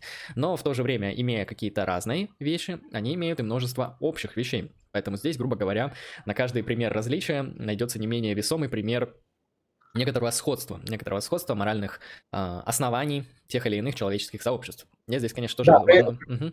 я здесь при этом согласен, да. Угу. да при, при этом маленькое уточнение, при этом различия, они объяснимы таким образом, чтобы мы не отказывались от, реали... от морального реализма. Угу. Абсолютно верно. И я бы здесь, если это как-то попытаться вывести из аристотелевской топики, попробовал бы это описать, ну, таким образом, что вот э, человеческий вид, э, как некоторое такое животное, да, которое там существует э, в среде, которое формирует внутри себя какие-то определенные социальные связи, подчиняется каким-то там, может быть, эволюционным законам, если вы в них верите, ну, большинство людей вроде как признают мейнстримную биологию, в общем, человек — это некоторое животное, некоторый человек, вид, который, соответственно, на мой взгляд, может рассматриваться в категориях того, какие условия в том числе не только внешнего, но и внутреннего характера, могут способствовать некоторому а, благополучному существованию данного вида. А, вот благополучие в данном смысле я, наверное, буду понимать как раз-таки как некоторый такой кластер огромного множества э, естественных вещей, которые при этом являются взаимосвязанным и э, поддерживающим друг друга. То есть, грубо говоря, один элемент этого кластера влияет на другие элементы. То есть это такая вот э, целокупная сложная естественная система. И в эту систему, в систему благополучия человеческого вида входит как раз-таки та самая моральная практика. То есть в данном случае мы говорили о добродетелях, о четырех кардинальных добродетелях, о множестве других добродетелях, которые также существуют, о которых мы не поговорили, потому что, в принципе, это слишком долго бы время заняло. И я думаю, если мы мы хотим выстроить какую-то вот эм, плюс-минус, ну, релевантную, адекватную, объективистскую моральную теорию, мы можем пользоваться не только а, некоторой формой вот аристотелизма, но и вот а, некоторым вот таким вот толкованием, которое, кстати, во многом-то и похоже на, на Аристотеля, потому что Аристотель, он также говорит о эвдемонии, да, вот эвдемония как раз-таки, наверное, наибольшим образом похожа на то, что я сейчас обозначил как вот благополучие, благополучие для человека. И это благополучие, оно связано часто с абсолютно естественными вещами, да, это могут быть наши наши черты характера, наше мужество, наша умеренность. Это могут быть наши социальные институты, да, то есть у нас могут быть справедливые суды, мужественная армия, э, честная не знаю, честная юридическая фирма, еще что-нибудь, э, интеллектуальный стрим, это что же в каком-то смысле институт, а, вот, э, и так далее. То есть, э, помимо этих вещей, в благополучие могут входить также вещи, связанные там с функционированием медицины, с функционированием а, каких-то вещей, которые так или иначе в большей либо в меньшей степени влияют на благополучие человека. И я думаю, также мы можем говорить о том, что вот контекст этого благополучия, он взаимосвязан, да, потому что а, какие бы люди в обществе не были прекрасными по своим чертам характера, если они живут в очень бедном обществе, если они живут в очень суровых условиях, то часто они будут просто вынуждены, исходя из э, просто практики этих условий, а, поступать э, аморально, да, поступать таким образом, что они будут вредить не только другим э, людям, другим сообществам, но и самим себе, делая себя как минимум порочными. То есть в этом контексте а, мы можем представлять благо, а, добродетель, благополучие а, в виде некоторого такого естественного сложного кластера, который включает в себя огромное множество элементов, как, соответственно, индивидуального характера, личного характера, эмоционального характера, психологического характера. Потому что, ну, добродетель — это, если что, ваша психология. Это не что-то, не что-то, что где-то там на улице валяется, не что-то, что там, может быть, Богом дается, ну, хотя вынесем за скобки, да, божественные добродетели, а, это что-то, что, в принципе, свойственно вашей личности, вашей конкретной природе, именно психологического, ментального склада ума. А, то есть психология не вытесняется, эмоции также важны, то есть гнев, вот в каком-то таком умеренном смысле, это же та самая эмоция, тот самый механизм, который позволяет вам реализовывать добродетель мужества а, в необходимых вещах, потому что, ну, люди, которые совсем не обладают никакой степенью гнева, они действительно, ну, вряд ли такой человек с такой психологией способен быть хоть немного мужественным, потому что все это подразумевает, что вы должны быть напористым, да, немножечко агрессивным и последовательным. И не только это добродетель. А, соответственно, когда мы э, помещаем мораль в некоторое естественное пространство, в некоторое пространство а, ну, вещей, связанных с человеческим существованием, с человеческим видом и, возможно, с условиями, которые на этот вид влияют. А, перед нами, к сожалению, а, ну или к счастью, кто знает, встает гильотина Юма и аргумент открытого вопроса, потому что в данном случае происходит отождествление фактов, то есть каких-то ну, физических, фактических, естественных вещей и явлений, которые мы можем исследовать, наблюдать, интерпретировать, ну то есть понимать чисто эмпирическими способами, методами, там, с помощью той же самой психологии, экспериментальной психологии, мы можем исследовать характер человека и характер популяции людей. А, вот когда мы мораль поместили, соответственно, в естественное пространство, в пространство естественных фактов, а, соответственно, а, а каким образом мы а, из фактов выводим должное, скажет нам э, Дэвид Юм, скажет нам а, Джордж Мур а, со своим аргументом открытого вопроса. И это создаст... Так, секундочку, донат. Андрей, а можно я отойду, чай себе заварю? Да, да, можешь отойти, а я тут пока как раз таки разберусь этими, с донатами и с кейсами. А, вот, соответственно, перед нами встает гильотина Юма, аргумент открытого вопроса, и а, именно с ними мы сейчас, я надеюсь, постараюсь разобра... постараемся разобраться. Пока Васил отошел э, приготовлять чайное, э, чайное благо, то есть я считаю, что чай это, в принципе, вещь, которая способствует эвдемонии человека, особенно в умеренных э, количествах, хотя я предпочитаю кофе, но вечером кофе не выпить, сами понимаете. Так, э, нам приходит донат, ну, точнее, тут два доната, один я забыл зачитать. Антон Миллиган, 40 рублей, э, без э, сообщения. Спасибо большое, Антон Миллиган, за 40 рублей. Э, пишут в чате, что Donation Alerts не пашет, ну вот, видите, МК-23, э, все работает, вроде приходит. Павел Патрикеев, 500 рублей, спасибо большое тебе, Павел, благодарю. Ого, пишет Павел, Ого, вот так Powerhouse на стриме. Два любимых титана мысли в одном месте. Хорошего стрима, ребят. Отличная тема. А, ну, я рад, Павел, что ты считаешь эту тему отличной интересной, потому что, а, возможно, в некоторой частной беседе вот, а, тебе придется с этой темой в какой-то момент а, столкнуться. Но это, это пока, так сказать, Тезисы, тезисы на ветер. А, ну, спасибо большое за 50 рублей. Да, тема, на мой взгляд, также интересная. Так вот, а, перед нами встает, соответственно, гильотина Юма и аргумент открытого вопроса, если мы, грубо говоря, вот а, мягко переходим к моральному натурализму. То есть, по факту, мы сейчас с Василом постарались подвести к моральному натурализму. То есть, изначально мы конкретно Васил поговорил о том, каким образом для человека важны те или иные моральные кейсы, морально значимое поведение, а как оно может быть воплощено, и то, что различий не так много, как кажется, а все различия могут быть объяснены. Соответственно, а когда мы поместили мораль именно в естественное пространство, а, Гелесина Юма, вот, Васил, как, как лично ты обходишь гильотину Юма, потому что мы по факту вот э, уже в течение двух часов понемножку продвинулись к пониманию некоторого морального натурализма, ну, условно, да, то есть мораль это что-то, что связано там с естественными фактами, да, то есть с той же самой природой человека, как социального существа. А, ну, кстати, это к вопросу о том, является ли это естественным фактом или это все же метафизический факт. Ну, это вот скорее а, к тебе вопросы. Вот, соответственно, как бы ты предложил обходить гильотину Юма, когда мы вот попадаем в ситуацию, что благо у нас связано с естественными вещами? А, да, ну я, кстати, мне кажется, что это неправильно противопоставлять э, естественное благо и метафизическое благо, ну, потому что метафизика, с моей точки зрения, э, ну, с точки зрения вот, аристотеликов, да, она занимается тем, что изучает э, природу вещей, да, в этом смысле то, что э, относится к природе вещей, это вопрос э, метафизики, да, и я, ну, вот сейчас как бы не против того, чтобы обсудить натурализм, я просто сразу скажу, что тут может быть такая претензия, да, а, ну, как так как так вышло, что вот, Васил, ты защищаешь какую-то форму натурализма, при том, что ты христианин, да, ну как, как, э, то есть для тебя же, по идее, ну, для меня, по идее, мораль, она должна быть связана с э, чем-то сверхприродным, да, с чем-то, что превышает природу. Да-да-да, вот, я... я бы даже, знаешь, сейчас подразжег этот тезис, потому что я недавно как раз готовил материал по теории божественных команд, который в будущем выйдет. Да. Вот, и это как раз-таки одна из э, таких, эм, одних, одних из самых популярных метаэтических теорий, вот именно в христианском дискурсе, при ответе на вопрос о том, э, что такое мораль, что такое благо. То есть как раз-таки теория ошибок, ой, простите, теория божественных команд, divine command,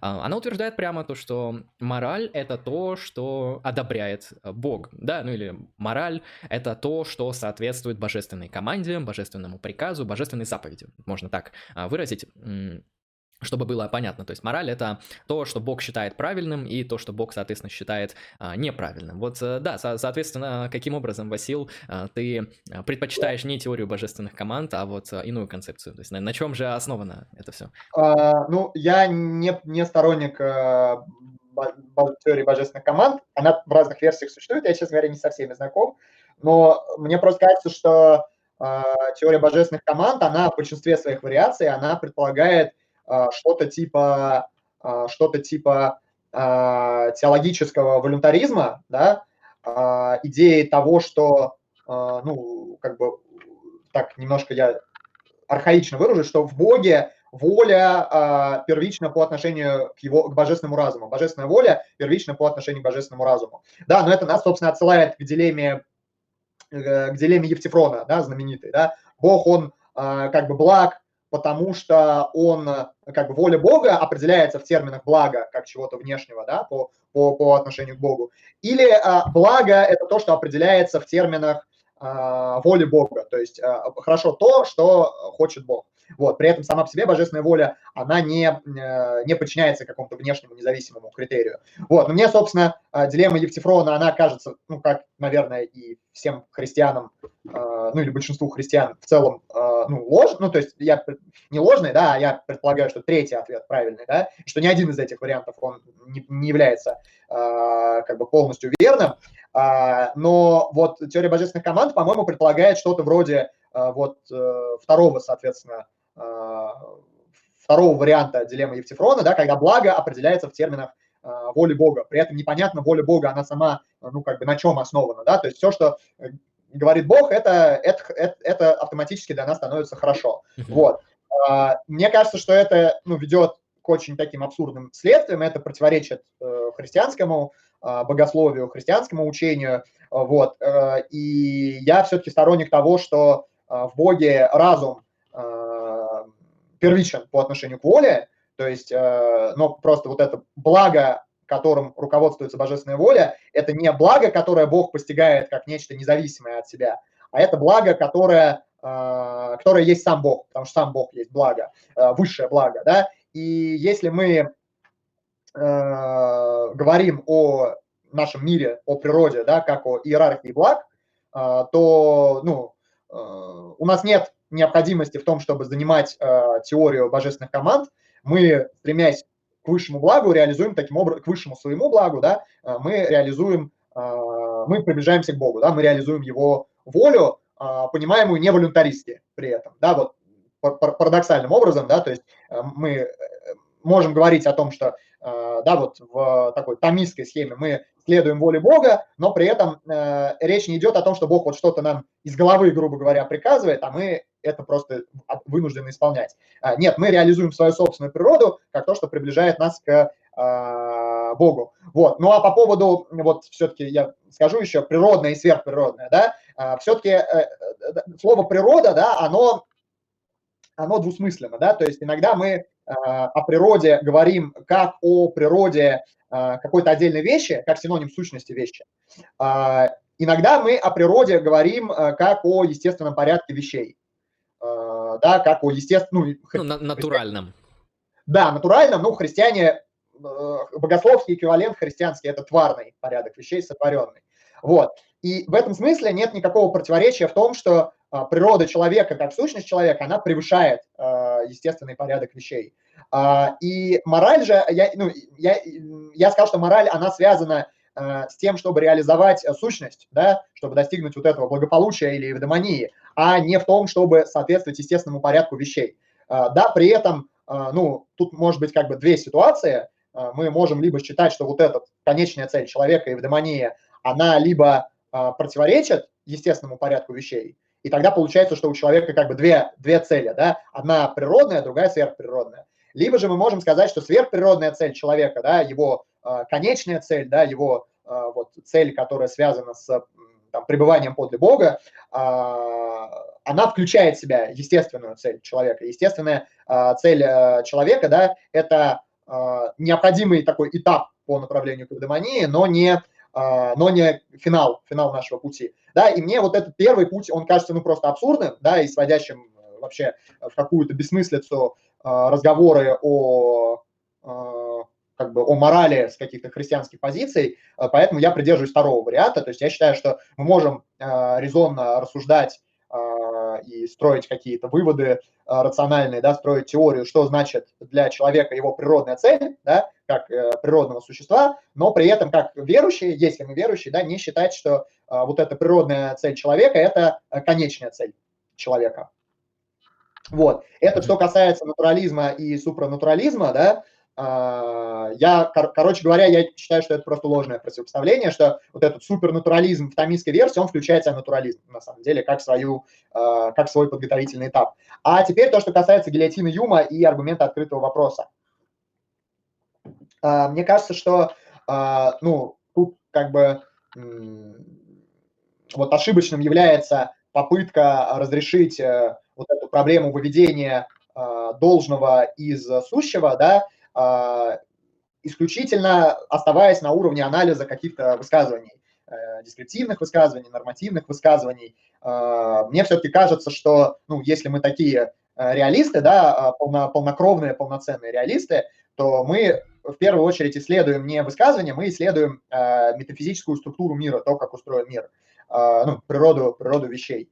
И поэтому для того, чтобы ответить на вызов Юма, э, для того, чтобы ответить на вызов Мура в виде аргумента открытого вопроса, мы должны э, сначала прийти э, к некоторой общей метафизической позиции касательно того, что такое благо. Вот.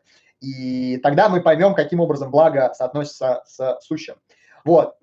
Фома в начале своей суммы теологии, он как раз-таки отвечает на вопрос, каким образом благо связано с сущим. И Фома, он говорит, что а, благо э, не отличается от сущего реально, а, но благо есть сущее, а, понимаемое в модусе желаемого, э, желаемого, да, в модусе того, что желается. Иными словами, используя такое тоже схоластическое определение, благо – это реализация аппетита. Такое загадочное, наверное, для многих слушателей выражение, что здесь имеется в виду. Человек – это, как мы уже выяснили, да, это животное, да, это вид живых существ. И человеку в силу его природы присущи различные а, желания или стремления. А, при этом, ну, эти желания и стремления, они в значительной степени а, являются естественными, естественными не обязательно в том смысле, что они врожденными, да, но вот естественными в том плане, что они вот присущи человеку, ну, независимо от конкретной культуры, которой он принадлежит. Да, это то, что в схоластической философии называется аппетиты, да, э, они могут быть самые разные. Ну, например, это там, стремление к еде, да, желание поесть или желание там, удовлетворить свой голод, или желание вкусно поесть, это пример аппетита. А желание, там, стремление обеспечить себе комфортный уровень температуры, это тоже пример аппетита. А, стремление создать семью и воспитать э, хорошее потомство, да, вообще стремление заботиться о потомстве, это тоже пример аппетита. Стремление к прекрасному, мы знаем, что это тоже кросс-культурная э, такая особенность, да, мы знаем, что вообще произведения искусства, э, причем зачастую очень э, изощренные, и те, которые совсем не поворачивается язык назвать примитивными, это особенность человека с очень-очень давних времен, ну, фактически со времени э, возникновения, да, там, человека как вида. А вот если говорить про сами эти стремления, мы можем как-то вот а, ну, э, формально записать структуру стремления. То есть стремление — это когда некоторый человек, там, не знаю, хочет, желает или мотивирован достичь а, какой-то цели. Или здесь э, какой-то а, иной подход вот в интерпретации аппетитов будет? Мне кажется, что, ну, твое, как бы, тво, ну, твое определение, оно верно, и отсюда как бы следует, если мы примем, что благо – это реализация аппетита, то мы поймем, что все люди стремятся к благу. Потому что всеми людьми нами движут какие-то аппетиты. Да? А, мы устремлены на какой, э, вот, какому каким-то благам. А, проблема в том, что отсюда не следует, что все, к чему люди стремятся, это хорошо. Да? И все, чего хотят люди, это, это хорошо. А, вот. Тем не менее, э, по поводу того, почему это не всегда хорошо, я могу отдельно сказать.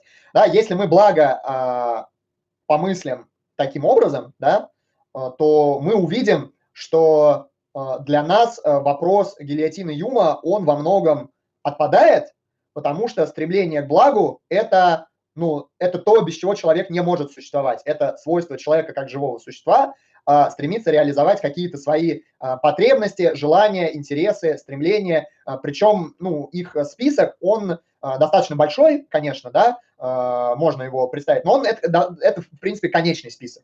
Да, то есть нам, ну, в целом, мотивация людей, она во многом прозрачна для нас, благодаря тому, что мы знаем, к чему стремимся мы сами, и мы знаем, ну, вот из нашего опыта культурного, да, что, что движет людьми. Вот. И эта же теория блага как удовлетворения аппетита, она позволяет нам э, ответить на э, аргумент открытого вопроса, да, э, что почему благом могут быть названы разные вещи. Благом могут быть названы разные вещи, потому что ну, аргумент открытого вопроса, я не знаю, надо, надо пояснить, в чем он заключается, да? Ну, аргумент ну, открытого если вопроса... кратко, это вот Давай. некоторая способность того, точнее, это вот некоторая ситуация, в которой в отношении блага, которое является вроде как естественным, как сам Мур пишет, мы всегда можем задать, а, э, задать к этому благу вопрос, а является именно, ли именно это естественное а, положение вещей благом. То есть вопрос является открытым, в отличие от закрытого вопроса. Пример открытых, закрытых вопросов,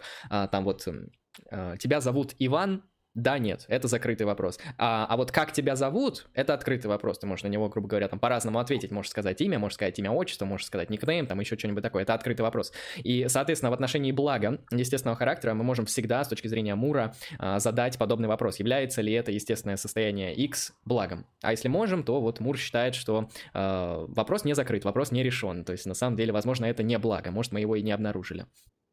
А, ну, вот если мы, да, спасибо, Андрей, все, э, все как бы, все, все так, так. А, Мур, собственно, из этого делает вывод о том, что благо не является естественным свойством, да, каким-то, поскольку вопрос о благе открыт, да, Мур считает, что благо, оно, ну, во-первых, не анализируемо дальше, не сводится к чему-то другому, и благо не является естественным свойством. Но если мы примем теорию блага как э, удовлетворение аппетита, мы поймем, что э, аргумент открытого вопроса, просто отпадает. Потому что на самом деле все, к чему стремятся люди, является благом. Более того, все, к чему стремятся другие животные, это тоже благо, а, присущее их виду в силу их э, сущности, в силу их природы.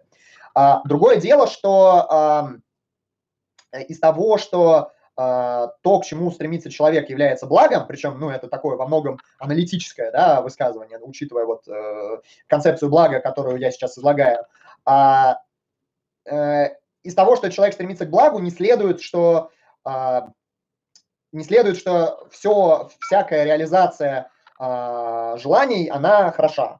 Э, почему это так? Да, потому что люди э, существа конечные, люди существа э, коррумпированные, да, то есть люди склонны к порокам различным, и, ну, про пороки добродетели мы сегодня много говорили, и поэтому люди могут совершать зло, да, люди могут совершать злой выбор, люди могут хотеть совершить зло. А, но проблема состоит в том, что зло, оно не представляет собой а, какой-то отдельной реальности а, параллельно, параллельно благу. Да? Зло – это всегда искажение или недостаток какого-то блага. Когда мы говорим, что человек совершает злой выбор, плохой выбор, или что человек стремится к злу, он стремится на самом деле к благу, которое он просто понимает, да, не, э, не должным образом. Да, почему он его принимает недолжным образом? Ну, много сегодня про это говорили, но в общем виде, потому что человек порочен, потому что человек а, недостаточно свои вот эти аппетиты а, подчинил, а, подчинил разуму. Да, то есть, строго говоря, что такое добродетель? Добродетель – это подчинение желаний или аппетитов разуму. И а, культивация, соответственно, хороших аппетитов, направленных на адекватно понимаемое благо, и а, как бы смирение э, аппетитов, да, либо, ну... Нивелирование, ликвидация. Да, да, нивелирование, ликвидация э, тех э, аппетитов, которые направлены на блага недолжным образом понимаемым.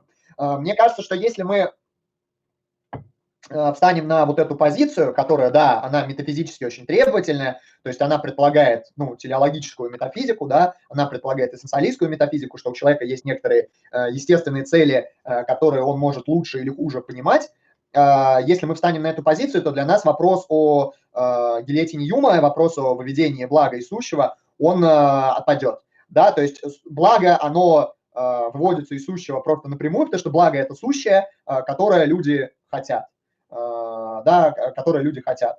И благом является все то, что люди хотят, хотя это не исключает возможности моральной ошибки, потому что э, там, благо может э, пониматься неадекватно, э, более того, наши вот эти стремления, аппетиты могут быть направлены на блага э, избыточные или там недостаточные. Да? Например, ну вот очень самый простой пример, да, человек может страдать от обжорства, при том, что вообще-то желание есть, а, и желание вкусно есть, это, это нормально, да? это то, что присуще человеку по природе, это то, что помогает человеку удовлетворять его животные просто потребности, да, пищеварительные, и это то, что позволяет человеку просто, ну, психологически чувствовать себя лучше, потому что известно, да, что, а, ну, людям надо, вообще говоря, а, есть вкусную еду, потому что это там улучшает настроение, это влияет на там, когнитивные способности и так далее. Но, но если человек вот этот аппетит никак не контролирует, то он э, приводит к козлу, э, козлу обжорства, козлу там переедания, козлу, может быть, там ожирения, да, или каких-то проблем с пищеварением, или даже, может быть, к более серьезным порокам, таким как жадность, например, да, жадность в потреблении пищи. И важно тут что? Что вот это зло, да, когда я говорю, что это, это аппетит, направленный на зло. А, зло не является отрицанием блага, зло является искажением блага, зло является а, а, как бы сказать, отклон, отклонением, ну, искаженным, отклоненным блага, да, недостаточно. Я еще, знаешь, какую метафору использую вот именно в этом контексте? То есть зло — это инфернально понятое благо. То есть ты вроде а, считаешь, что поступаешь правильно, но ты настолько в этом заблуждаешься, вот настолько, что это можно назвать условно инфернальным, что на самом деле ты а, творишь зло. Ну да, то есть здесь концепцию зла ты рассматриваешь эм, не как что-то субстанциальное, не как что-то, что противостоит благу, а как что-то, что может описываться в терминах а, неправильно понятого блага, недостатка блага, да, там человеку, например, эм, может быть недостаточно мужественным, но как бы, ну, хоть сколько-то. Но мы все равно будем считать его трусливым. То есть в нем недостаточно вот этого блага, и поэтому он, к сожалению, падает в такой порог, как порог трусости. А. Не, ну, собственно, трусость, да, понятно, что трусость, она связана с естественным желанием сохранить свою жизнь. И вообще говоря, желание сохранить свою жизнь – это желание хорошее. Ну, например, э, когда человек, например, пытается спасти себя в какой-то критической ситуации, не связанной с потребностью защищать других, да, или, например, когда человек э, там, не совершает суицид. Да, вот, э, ну, желание спасти себя, естественно, нормально, и оно хорошо. Это то, что должно поощряться. Другое дело, что вот этот аппетит, э, э, там, желание защитить себя, он э, должен тоже быть ограничен требованиями, ну, требованиями общим, общего блага, поскольку мы коллективные животные, да, поскольку для нас сущностно то, что мы живем и процветаем исключительно в сообществах, да, есть ситуации, где человек должен пренебречь э, вот этим желанием спасти свою жизнь, э, но, э, да, ради, ради, чьей-то, ради чьих-то еще жизни, ради каких-то еще интересов. Это, кстати, э, вот из того, что я сейчас говорю, следует, например, что, ну, например, э, человек, который рискует просто ради самого риска, ради получения э, там, каких-то острых ощущений, он поступает аморально, например, потому что он поступает безответственно по отношению к своему вот этому э, исходному э, аппетиту, да, э, да, желанию сохранить э, свою, свою жизнь, да, если он, ну, например, там пренебрегает какими-то элементарными требованиями безопасности, э, не, не имея на это, не имея какого-то вот ввиду каких-то общих интересов. При этом понятно, что желание рисковать, желание общих интересов – это тоже аппетит. Это тоже аппетит, который имеет а, естественное происхождение. В этом смысле это тоже а, поведение, которое а, является стремлением к благу, просто к благу искаженному. Да? Ну, например, там вот человек, который, ну, я не знаю, прыгает на какой-нибудь тарзанке, не убедившись в том, что там все, значит, э, или прыгает с парашютом, не убедившись, не проверив там свое там парашютное снаряжение, да, не убедившись в том, что там ему вот эту услугу предоставляет э, квалифицированная команда, да, вот, э, ну и так далее. Да? То есть безответственный человек – это пример человека, аморального, хотя, опять-таки, мы не можем сказать, что э, он стремится к э, злу как к злу, а не к искаженному благу. А вот, кстати, ты интересный кейс поднял насчет как раз-таки а, некоторого риска. Вот с твоей точки зрения, получается, любой человек, который себя необоснованно подвергает риску, он, в принципе, будет э, поступать аморально. Но я, например, э, могу согласиться с тобой в кейсе, с, связанным с парашютом, да, то есть когда человек там не проверяет, ну или там, знаешь, вот этот опасный сноубординг, когда там а, с каких-то очень опасных скал, да и вообще скалолазание именно такого туристического характера, да, экстр, экстремально туристического характера, где, ну, человек действительно подвержен очень высоким рискам. Um, а вот, а если мы берем, например, такой кейс, как ремни безопасности, вот uh, статистика показывает, что большая часть смертей, она, ну, связана там с сердечно-сосудистыми и в том числе с ДТП. То есть, по факту, люди, они мрут от ДТП как, э, там, не хуже, чем от алкоголя. Uh, соответственно, вот пристегнутый ремень безопасности при вождении автомобиля, он повышает шанс того, что при аварии, которая, ну, на самом деле, много вероятно, может случиться, не дай боже, никому не посоветую, и, соответственно, Соответственно, в данном случае, пристегнув ремень, вы снизите риски вот своей смерти или какого-то опасного а, исхода в отношении вашего здоровья, ну, намного ниже, да, чем без пристегнутого ремня безопасности. Вот с твоей точки зрения, а, ремень безопасности, он относится вот к, вообще к морали и к тому, правильно ли, а, можно ли рассматривать это действие как морально правильное или морально неправильное? Нет, но э, понятно, что все зависит, э, почему человек не пользуется ремнем безопасности, да. Например, если этот человек, ну, я знаю, вот есть случаи людей, особенно которые невысокого роста, и у кого ремень плохо подогнан, да, кого он физически душит, да, в, во время езды. Э, да, тут я э, могу себе представить, тут это как раз-таки не будет, наверное, необоснованным. Тут, правда, вопрос еще в том, а почему человек не... Э, не как-то решит эту проблему не тем способом, чтобы не пристегиваться, да, и ездить без ремня, а тем, чтобы э, как-то подогнать ремень, да, под, под, под себя. Э, вот. Но если человек просто пренебрегает нуждами безопасности, да, то э, понятное дело, что он ведет себя морально, причем э, тут даже как бы, ну, дело не только в том, что человек ведет себя безответственно в отношении а, самого себя, да, то, что он сам рискует. А, да, ну, мы знаем, что подавляющее большинство людей – это чьи-то чьи друзья, чьи-то дети, чьи-то родители и так далее, да, чьи-то а, коллеги, да, в общем, люди, которые а, не безразличны другим и которые как-то помогают другим. А, в этом смысле человек, который необоснованно рискует собой, безответственно относится к собственной жизни, он а, пренебрегает и благом своих ближних да, потому что, ну, условно говоря, вот э, там, человек, у которого есть дети, который погибнет в ДТП или пострадает э, из-за того, что он просто поленился или забыл пристегнуться, э, понятное дело, что его можно назвать безответственным отцом или там безответственным мужем, э, безответственным ребенком, безответственным сыном. Вот, э, ну, я уж не говорю о том, что ДТП, э, да, любое ДТП, это как бы ты еще другие жизни ставишь, да, под ну, хотя с ремнем там ты прежде всего свою, конечно, ставишь. Ну, в общем, я, наверное, ответил, да, на вопрос. Да, отлично. Я бы еще про аргумент открытого вопроса э, добавил такой вот момент. Мне как-то раз, вот как раз таки, когда я анализировал аргумент открытого вопроса, в голову пришла интересная аналогия, э, ну, которая, конечно, не является контраргументом к аргументу открытого вопроса, но дело в том, что по механике работы а, они, в принципе, являются идентичными, и, грубо говоря, те следствия, к которым приходит аргумент открытого вопроса, а конкретно к тому, что благо оно ну, не является естественным фактом, его невозможно исследовать там естественными средствами. А вот, вот эти выводы, мне кажется, Мур делает немного поспешным в своем анализе именно аргумента открытого вопроса. А я, кстати, не знаю, вот есть ли то, что я сейчас выскажу где-нибудь вообще у философов, потому что если есть, я бы с удовольствием почитал. В общем, когда я рассматривал аргумент открытого вопроса, мне в голову пришла, а, соответственно, метафора сравнения этого кейса с такой вещью, с такой наполовину наукой, наполовину практикой людей, как медициной.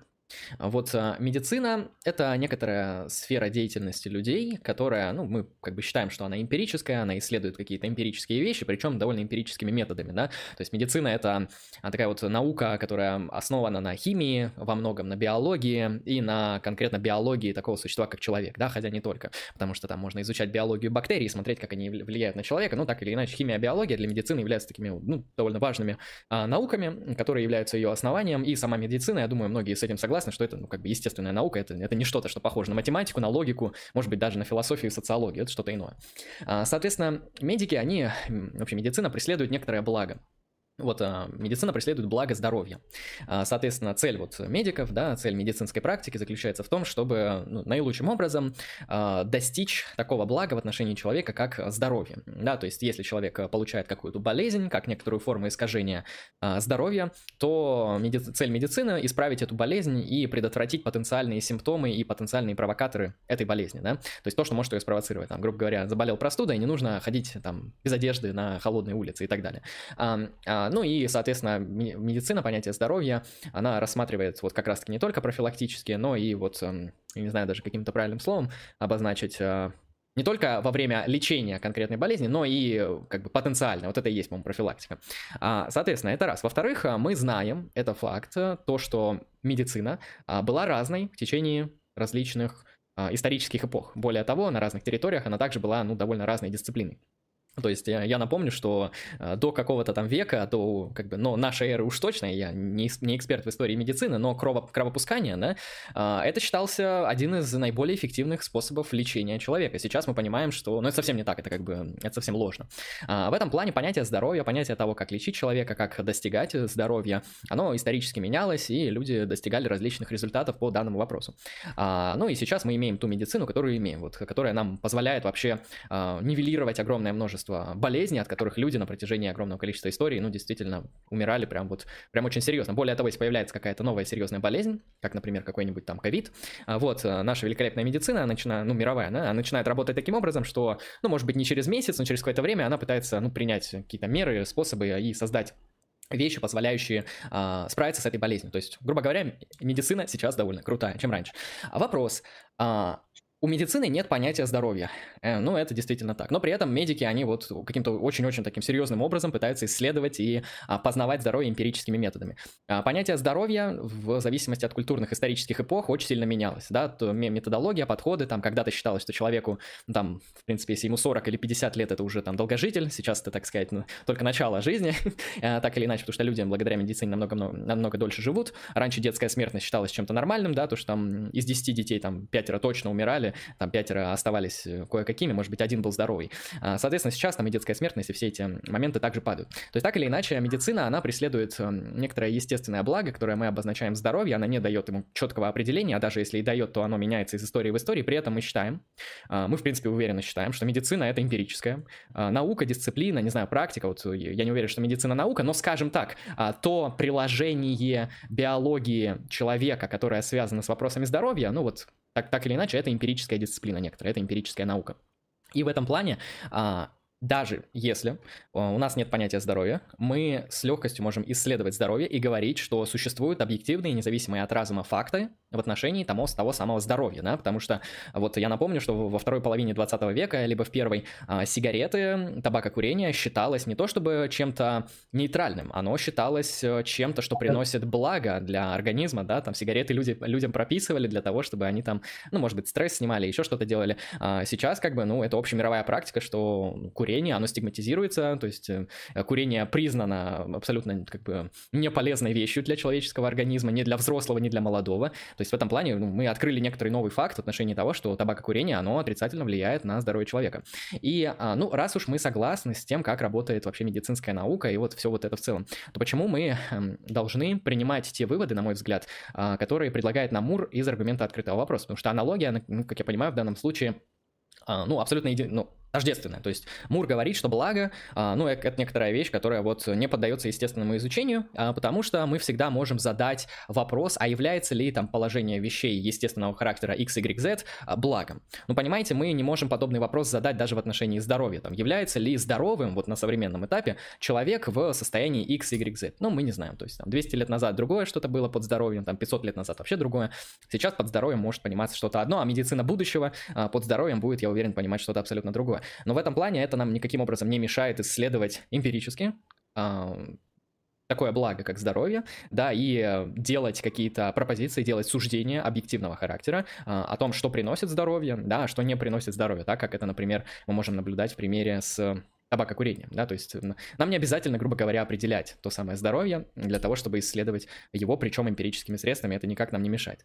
А, вот, я, я, к сожалению, ну, не уверен, насколько это аргумент, то, что я сейчас, сейчас воспроизвел, потому что, ну, так или иначе, это действительно аналогия, с медициной. Но мне кажется, здесь есть некоторая такая вот э, доля истины в том плане, что ну, медицину никто не считает чем-то таким, что, а, что недостойно эмпирического рассмотрения, что находится вне, вне сферы истины, что медицина релятивна, да, что есть там практики кровопускания, да, и они нормальные, есть практики, там, не знаю, заражения какими-то вирусами, и это нормально. Нет, мы все считаем, что там курить табак в 8 лет, это как бы что-то, что не влияет на здоровье положительно уж точно. вот так бы я ответил на аргумент открытого вопроса именно в данном контексте. А, хорошо. А, так, а мы, мы, в принципе, обсудили гильотину Юма, аргумент открытого вопроса. Мы раскрыли настолько, насколько это возможно, моральный натурализм. А, ну, раз уже 8, мы можем там как бы обменяться тут какими-нибудь комментариями, может еще что-то досказать, что мы не досказали, прочитать вопросы из чата и затем заканчивать. Примерно так, я думаю. Ну, я только единственное, что хотел сказать, что мне очень понравилась вот аналогия, которую ты сейчас привел со здоровьем. А, действительно, мне кажется, что, ну, вот этот э, пример, он иллюстрирует то, насколько, ну, абсурден аргумент открытого вопроса во многих контекстах был бы, и что насколько, насколько абсурдны Э, антинатуралистические выводы в духе тех, что Мур делает из аргумента открытого вопроса. И вообще мне кажется, что аналогия между моралью и медициной, она очень хорошая, она, собственно, очень старая, она из античности идет, точно так же, как и аналогия между философией и медициной, да, э, что философия – это медицина для души, да, и э, не случайно там Аристотель был медиком, да, ну или, во всяком случае, имел отношение... Точно я, во всяком случае, да, была медиками, и Аристотель, видимо, имел, по крайней мере, а, ну, теоретическое медицинское образование, да, то есть он представлял себе, а, как, как работает врач, э, как вообще деятельность врача делает, э, э, как деятельность врача происходит.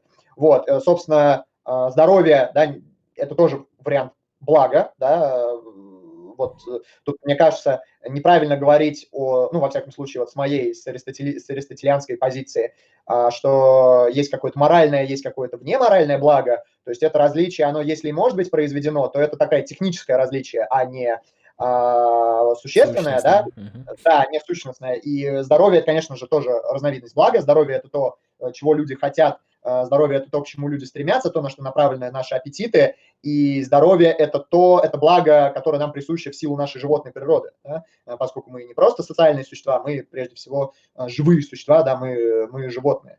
Вот, и мне кажется, что вот эту аналогию с медициной во многих вопросах, связанных с этикой, стоит держать в уме, с, с моралью, да, стоит держать в уме, и эта аналогия, она по-разному развернутая в раз, применительно к разным кейсам, она позволяет, в частности, понять абсурдность э, антинатураль, э, анти, прошу прощения, антиреалистских э, претензий к реалистским позициям в морали, да, вот, поэтому, да, мне кажется, это очень крутой, крутой пример, крутое рассуждение. Ну, это, это хорошо, это хорошо. Это так, надеюсь, никто из уважаемых зрителей не захочет по этой теме писать статью, потому что лучше уж я по этой теме что-нибудь напишу. Пиши, тогда торопись. Да, нужно э, по-быстренькому. Э, насчет э, как раз-таки морального антиреализма, на самом деле вот эм, я когда смотрел вообще аргументы, которые могут быть посвящены именно защите морального реализма перед моральным антиреализмом, вне как бы метафизических каких-то пресуппозиций, вне какого-то онтологического, э, онтологической матрицы, да, онтологической сетки вопросов. То есть э, аргумент, который там обнаружил, они, в принципе, ну, не самые сильные, потому что, конечно же, самые сильные аргументы, которые имеют некоторый метафизический граундинг, они более обоснованно выглядят и более серьезно. Но так или иначе, вот на мой взгляд, вот как раз-таки, если мы уж будем добивать уже палками, да, хотя насколько у нас получилось добить а, моральный антиреализм, то есть а, помимо вопроса о некоторых моральных разногласиях, которые мы постарались объяснить, помимо ответа на а, гильотину Юма и аргумент открытого вопроса, на мой взгляд, для морального а, антиреализма также как бы встает такая некоторая проблема, которая обозначается как э, аргумент от эпистемических э, или эпистемологических фактов. А, этот аргумент, по-моему, был, сформулирован Патнемом, то есть э, он заключается, вот если кратко, в том, что если мы отказываемся от моральных фактов, мы вынуждены отказаться от эпистемических фактов, то есть от а, разграничение того, что такое истина и что такое ложь. А, вот почему это уже, кстати, вопрос отдельный, как к этому подводить можно. Ну, как я понимаю, Патнам считает, что вот истина и ложь это просто разновидность некоторых э, моральных фактов, да, то есть потому что истина и ложь это что-то, что-то, что является ценностью вот внутри конкретного сообщества людей, например, в науке. Немножко не, немножко не так, mm-hmm. я просто ну, знаком с вот этим аргументом Патнама, он, в общем, хорош. Ну, Патнам, он говорит про не столько, про, собственно, статья называется, «Факты и ценности», или «Факты вот, он говорит вот про нормативы, про оценочность, про нормативность, да, и у него идея в том, что а, процедура обоснования, да, процедура обоснования, она является оценочной, да, потому что она предполагает различие, правильно, между а, истинностью и ложностью, и она предполагает различие между, а, ну, соответственно, обоснованным и необоснованным. Да, это, это ценностное различие. То есть это, это не различие на уровне фактов, это различие на уровне э, норм, да, это, это различие нормативное, да, потому что обоснование, процедура обоснования – это то, что а, подчиняется некоторому правилу, это то, что налагает на нас определенные требования а, нормативные, да, потому как надо, а, ну, мыслить, да, в данном случае. И, соответственно, э, не говоря об обосновании, да, мы не можем говорить о факторах потому что ну, наука, как деятельность, вот, изучающая факты, она связана с процедурой обоснования, различий там, хорошего, плохого обоснования, истинности и лжи. А значит, факты и ценности, они как бы ну, тесно связаны с друг с другом, значит, непонятно, почему мы из э, сферы, ну, там, ну, почему мы, короче, должны ценностям или нормативным высказываниям нормативности отказывать в осмысленности и в, э, ну, в, значимости, вот. Ну да, то есть здесь просто он указывает на непоследовательность моральных антиреалистов, потому что, ну вот как ты описал даже а, в начале стрима, чаще всего, ну так уж сложилось, что моральные антиреалисты, они являются антиреалистами в отношении морали, но не антиреалистами там в отношении там, науки, фактов, реальности, вот того, что мы обычно относим к данным естественным наукам, наук, а вот это все, оно как и вообще вся наука, она строится на, а, на дискурсе понимания того, что такое истина, да, что такое ложь, что такое обоснование, какое обоснование считать правильным, какое неправильным. То есть там так или иначе эм, все это э, э, выглядит как ценностная нагруженная вот такая вот структура. Э, вообще я на, на самом деле еще слышал такой довольно интересный кейс, связанный с тем, что эм, нет смысла как раз-таки разделять а, факты и ценности, потому что любой факт, а, любой факт, который мы имеем, а, он уже каким-то образом ценностно нагружен. То есть, грубо говоря, нет фактов отдельных от ценностей, но я бы думаю, я думаю, тут в обратную сторону также работает, то есть нету каких-то ценностей отдельных от фактов, как это, например, пытается доказать Мануил Кант, то есть для него очень важно показать, что этика, она принципиально не зависит от опыта, да, то есть он в этом плане пытается обнаружить некоторые моральные истины вот вне зависимости от фактов мира для него это важно. Но если мы, я думаю, здесь вот э, подумаем и примем некоторую такую преспозицию о том, что каждый факт, он всегда подвержен интерпретации, конечно, интерпретации могут быть разные, но так или иначе нету э, фактов независимых от ценностей, и из этого то, также будет следовать, что отказ от, от некоторых ценностей просто сможет нивелировать факты, потому что это это не что-то раздельное, а часто это что-то, что а, одно определяет другое, да, фактов нету бесценности. Но это с одной, конечно, точки зрения, и она а, требует некоторых определенных презуппозиций для того, чтобы ее разделять.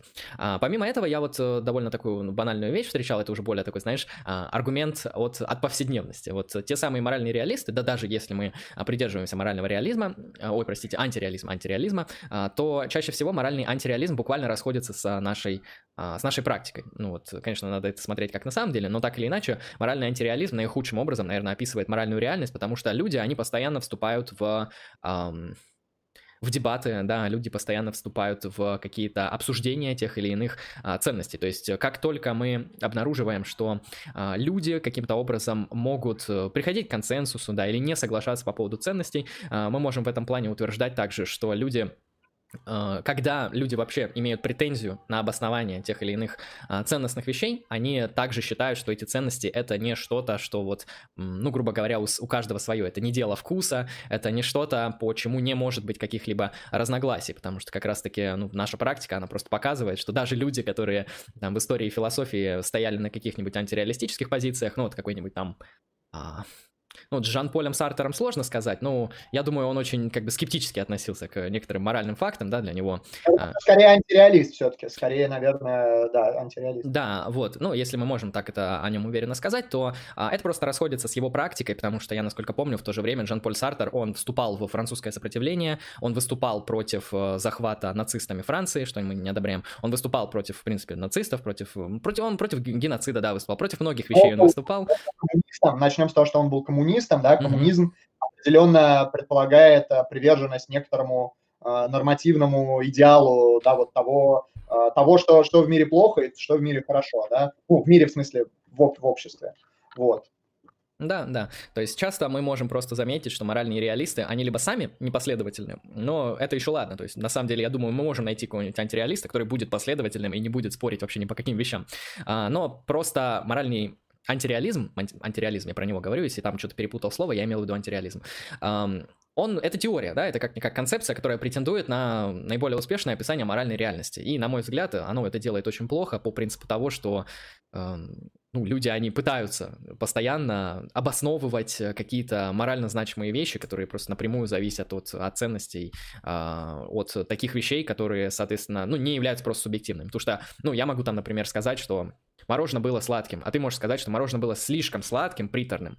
И мы здесь не сможем, как бы один другому никто ничего не докажет. Вот это да, пример с эстетическими свойствами, хотя вот и в эстетике есть объективистские позиции, но мы так возьмем для удобства чисто. А, в этом плане мы можем говорить, что мораль, она, ну, как бы не совсем так работает. То есть люди, а, когда один говорит, что аборт это морально оправданно, а другой говорит, что аборт это морально неправ... Э, неправильное что-то деяние, люди не имеют в виду, что это мое мнение, это мои там эмоции, это мое это мое там личное какое-то убеждение. Нет, люди, они претендуют на то, что так мир устроен. То есть мир устроен так, что аборт на самом деле аморален, и каждый, кто совершает аборт, или каждый, кто совершает там убийство, кражу, а, изнасилование, разбой, он поступает неправильно. Это не просто я так считаю, это, ну, как бы факт некоторый, тот самый моральный факт. Поэтому моральные разногласия, моральные споры, а, моральные вот дискуссии, а также моральные согласия по тем или иным вопросам, а, моральный антиреализм, на мой взгляд, очень плохо объясняет.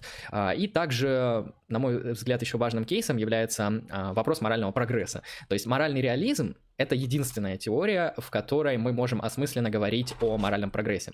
Потому что Антиреализм, понятно, никакой прогресс моральный здесь невозможен, а, и дискурс о нем тоже ни в каком виде невозможен. А, более того, если мы берем субъективистские позиции, например, какой-нибудь культурный субъективизм, а, субъективизм, хоть и признает существование моральных фактов субъективного характера, он нам не может ответить на вопросы морального прогресса и, в принципе, не способен. У него нет такого инструментария, потому что мораль, она ну, напрямую и полностью зависит от конкретных сообществ. То есть нету какого-то внешнего единого критерия того, как правильно, как неправильно, и также дискурс морального прогресса невозможен. В то же время вот один из аргументов в пользу морального реализма а, заключается в том, что это та позиция, которая способна описывать моральный прогресс. То есть, ну, кстати, для кого-то это будет некоторым минусом, потому что люди, не все люди верят вообще в прогресс, в том числе в моральный прогресс, но так или иначе, на мой взгляд, это все же преимущество, потому что мы осмысленно и, грубо говоря, моральный реализм это та теория, которая может а, успешно описать а, некоторое а, изменения моральных взглядов, убеждений и практик людей в течение эпох, как прогрессирующих, как улучшающихся. Если там раньше в каких-то сообществах а, рабство, сексизм, а, шовинизм там по отношению к национальности, по отношению к вероисповеданию а, читал, считался чем-то нормальным, ну, либо не так порицался, как сейчас, и практиковался во множестве институций, а, то сейчас, ну, там, сексизм, расизм там и подобные формы шовинизма по отношению к тем или иным признакам они считаются аморальными, да, и, соответственно, культурный субъективизм, культурный релятивизм в различных а, ипостасях, также антиреализм, он не сможет описать э, некоторое моральное а, прогрессивное движение. А дискурс морального прогресса, я думаю, для многих людей он важен, хотя, конечно же, а, не для всех. Вот, что я бы хотел еще добавить в некоторую такую в доводы в пользу морального реализма, которые вот именно метафизически нейтральны, потому что большая часть того, что я сейчас произнес, оно а, именно связано с вещами, которые а, во многом ну, не зависят от метафизики. Возможно, кроме первых вещей, которые я сказал в контексте того, что там, факты и ценности не являются чем-то отдельным, потому что любой факт, он уже имеет в себе ценностные преспозиции. Это все же, как я понимаю, во многом онтологическая позиция. А, хорошо, вот, вот так я добавлю. У тебя есть что еще прокомментировать? Ну, э, да, я по поводу морального, по поводу вот морального прогресса я еще быстро скажу, что mm-hmm. э, мне кажется, моральный реализм он еще позволяет э, хорошо объяснить э, превосходство одной моральной теории над другой, точно так же, как мы, есть, стоя на реалистических позициях, в общем, можем объяснить, почему э, одна научная теория превосходит другую, да, потому что она ближе к фактам, потому что она лучше объясняет факты, лучше объясняет то, как э, вещи, э, существующие в мире, устроены. И ровно так же это работает в моральных этических теориях, да, при, при условии, что мы являемся моральными реалистами. И моральный реализм позволяет объяснить, почему одни люди лучше других. Да, то есть с позиции морального реализма мы можем указывать людям или самим себе даже на наши объективные недостатки или на наши объективные достоинства, и это позволяет, ну... Это позволяет нам проводить множество моральных суждений истинного либо ложного характера в отношении этих людей. Так, сейчас у меня перезапустится. Так, я тут. А это позволяет... Это позволяет нам а, сделать нашу коммуникацию во многих, э, во многих моментах проще, потому что при условии, что у нас есть какой-то объективный перечень а, и универсальный пороков и добродетелей, достоинств и недостатков, а, мы понимаем, что мы хотим от себя и от людей, и у нас есть хороший инструмент для поощрения и для критики человеческого поведения. Угу. Ну, знаешь, самое смешное, что некоторые критики скажут, это самый главный недостаток морального реализма в том, что он вообще позволяет разграничивать людей на хороших и плохих.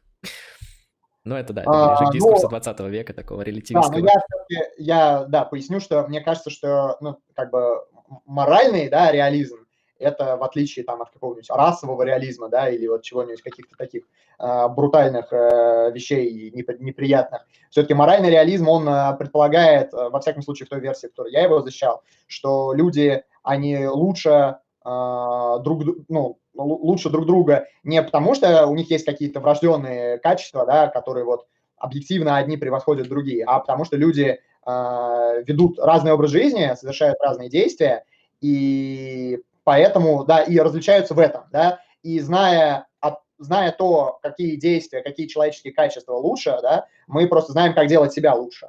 То есть вот те вещи, как, про которые говоришь ты, они не оставляют человеку возможности стать лучше. Они просто говорят, что, э, ну, люди делятся вот на хороших и плохих.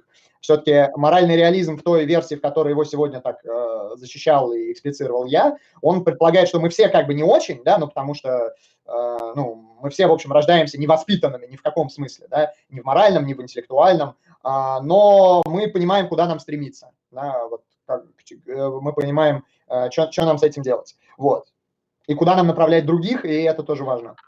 Угу.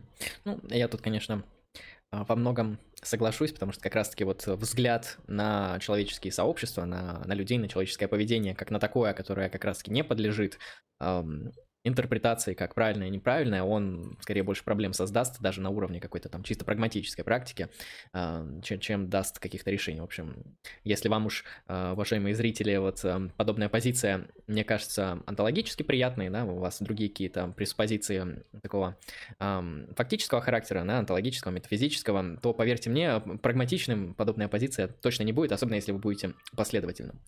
Примерно так. Еще, знаешь, у меня вот в голове возникла, пока ты говорил, такая вот соответственно, заход на критику как раз-таки анти, антиреалистических позиций, нон-когнитивистских в основном, а, которая вот связана с их, соответственно, с их формами аргументации. То есть, грубо говоря, мы можем вот во многих тех кейсах, которые мы сейчас перечислили, которые мы а, описывали и объясняли, мы можем сказать, что моральный реализм а, довольно качественно, хорошо и эффективно описывает огромное множество моральных феноменов. То есть, грубо говоря, ну, с натяжкой, да, скажем, но моральный реализм — это лучшая объяснительная теория в отношении моральной реальности. Например, да, мы, по крайней мере, к этому пытались подвести. А, но вот нон-когнитивисты, и они же тоже вроде как имеют какие-то аргументы, и я думаю, вот как раз-таки основная проблема нон-когнитивиста заключается, наверное, не в тезисах, которые они постулируют, а в том, что обоснование данных нон-когнитивистских теорий, оно довольно слабое, потому что ну, те же самые э, нон-когнитивистские подходы к объяснению морального языка как всего лишь выразителя там каких-то эмоций, каких-то желаний, оценок, э, либо приказов. Э, на мой взгляд, такой подход, он во многом, конечно же, несостоятельный, потому что ни одна из подобных претензий, она эффективным образом не, не объясняет и не аргументирует то, почему язык, моральный язык, моральные суждения могут э, только лишь выражать, да, моральные какие-то эмоции, оценки и приказы. То есть э, я могу согласиться с тем, что как раз-таки эмоции, они связаны с моралью, и приказы связаны с моралью, и оценки связаны с моралью. Но это же не значит, э, из этого как бы просто не следует, что наш язык моральный особенно, он э, всего лишь выражает эмоцию. Он может и выражать эмоцию, и описывать некоторое фактическое положение вещей, но это довольно хорошо как показывает Макентайр. Это, в принципе, показывают э, все многие, множество критиков, критиков нон-когнитивизма и в, особенно эмотивизма, да, когда задаются вопросы в отношении там и а, того, что такое моральная эмоция, и чем моральная эмоция от неморальной отличается, и вообще каким образом, а, то есть э, моральные суждения могут быть выражены, да, а, то есть всегда ли это выражение, то есть можем ли мы говорить о том, что а, наши пропозиции морального характера, они не только выражают, но и пытаются описать какое-то некоторое положение вещей морального характера. То есть э, я думаю, вот вторую такую вот претензию, которую можно э, кинуть в сторону уже противоположного лагеря, нон-когнитивистского лагеря, антиреалистического лагеря, которую можно сформулировать, на мой взгляд, так, что, ну, там просто аргументы слабые. То есть, э, какие бы плохие, какие бы странные, какие бы, ну, на самом деле, хорошие, а, какие бы, может быть, нерелевантные, как думают нон-когнитивисты, антиреалисты, а, были бы аргументы у морального реализма, они все равно лучше и сильнее защищают реалистическую позицию, чем, чем те, те формы обоснования, которые мы видим в в антиреализме, потому что, на мой взгляд, там очень много проблем и с там, дилеммой Йогерсона, которая показывает, что э, то есть эти теории никаким образом не могут объяснить э, способность построения валидных э, аргументов, которые содержат моральные примесы. Там проблема Фрейги Гича, которая показывает, например, то, что моральные суждения при мотивизме, при разделении мотивизма, они просто совершают процедуру подмены понятий, да, подмены терминов, как, как он там называется, эквивокация, да, по-моему, эквивокация, где, да. где в, одной, в одной примеси у вас одно значение, в другой другое, а вы это как бы не объясняете, и вы буквально, то есть, эквивокацию используете, и тоже как-то очень странно все получается. То есть, на мой взгляд, если уж... Эм, я вот недавно сформули... сформулировал себе такую позицию, что если вам уж каким-то образом интуитивно, симпатична антиреалистическая позиция, то вставайте лучше на, на теорию ошибок, на эррор-теорию в метаэтике, потому что нон-когнитивизм, он в плане аргументации очень странный, очень слабый, очень необоснованный. Потому, потому что теория ошибок, она, во-первых, избегает всех проблем, которые связаны с нон-когнитивизмом, а, и там остается всего лишь кейс, который вам нужно хорошо обосновывать в виде в виде моральной эпистемологии, да, то есть э, теория ошибок, она настоятельно пытается доказать, что у нас, э, у нас нет способов познать моральную реальность, а поэтому мы ничего не можем о ней говорить, то есть ее, ее невозможно никак обнаружить, именно поэтому все наши моральные суждения а, являются ложными с точки зрения, зрения Джона а, Лесли Маки, вот, в этом плане это антиреалистическая теория, она, конечно, не самая сильная, и она не самая обоснованная, но на, но на фоне нон-когнитивизма, на, на фоне того, какие там, а, собственно, формы аргументации и обоснования, она выглядит просто, ну, намного сильнее. Ну, это моя такая личная позиция, которую я сформулировал формулировал именно при анализе метаэтических э, кейсов в, в разных ипостасях. Да, а так, э, действительно, моральный реализм, он описывает большую часть феноменов, то есть морального характера. То есть он описывает, как люди могут быть хорошими, как институты могут быть хорошими, как возможен моральный прогресс, как возможна моральная мотивация, да, потому что сегодня ты тоже об этом очень много говорил, то есть как из того, что мы знаем, что такое благо, мы можем переходить к действиям, к практикам, которые направлены на реализацию этого блага, как мы можем познавать это благо, Моральный реализм в этом плане намного лучше вообще описывает моральную реальность. Ну, он-то и реализм. в этом плане как бы он еще по-другому делал. А, хорошо.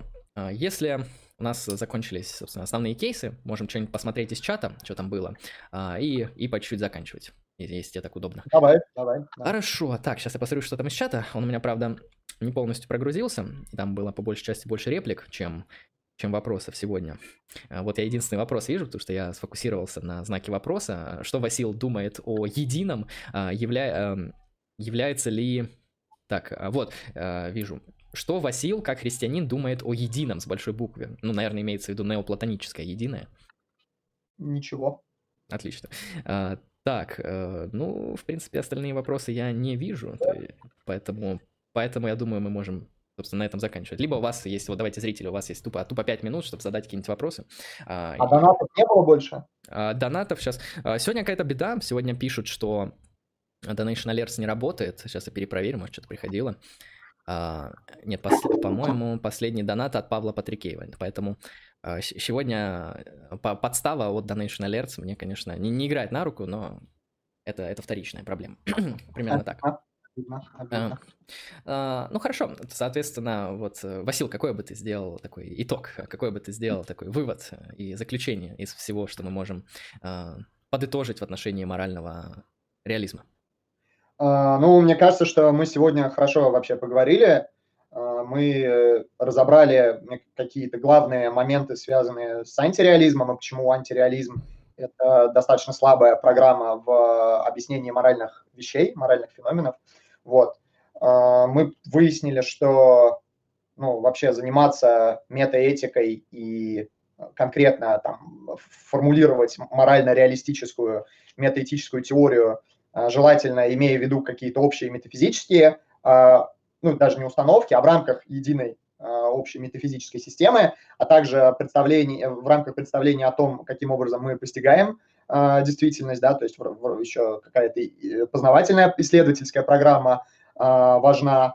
А, и мы, мне кажется, убедились в том, что моральный реализм, он предлагает во, ну, во многих своих вариантах хорошие убедительные ответы на вызовы со стороны критиков, и моральный реализм в целом хорошо объясняет моральную действительность, причем в самых разных ее проявлениях. То есть мы действительно сегодня говорили о разных добродетелях, и о пороках, и разные ситуации очень такие а, знакомые разбирали. А, причем даже не только вот эти всякие моральные дилеммы, которые, мне кажется, всех, всем уже надоели немножко. Да, просто вот что, что неправильного в этой вот ситуации X, да, что, что здесь пошло не так. Вот. И моральный реализм, на самом деле, мне кажется, из того, что мы сейчас вот, вот с тобой проговорили, может служить очень такой интуитивной да, теорией, объясняющей то, как работает мораль. Хотя, хотя и все-таки он налагает определенные требования на такую метафизическую чуткость философа и человека. Вот.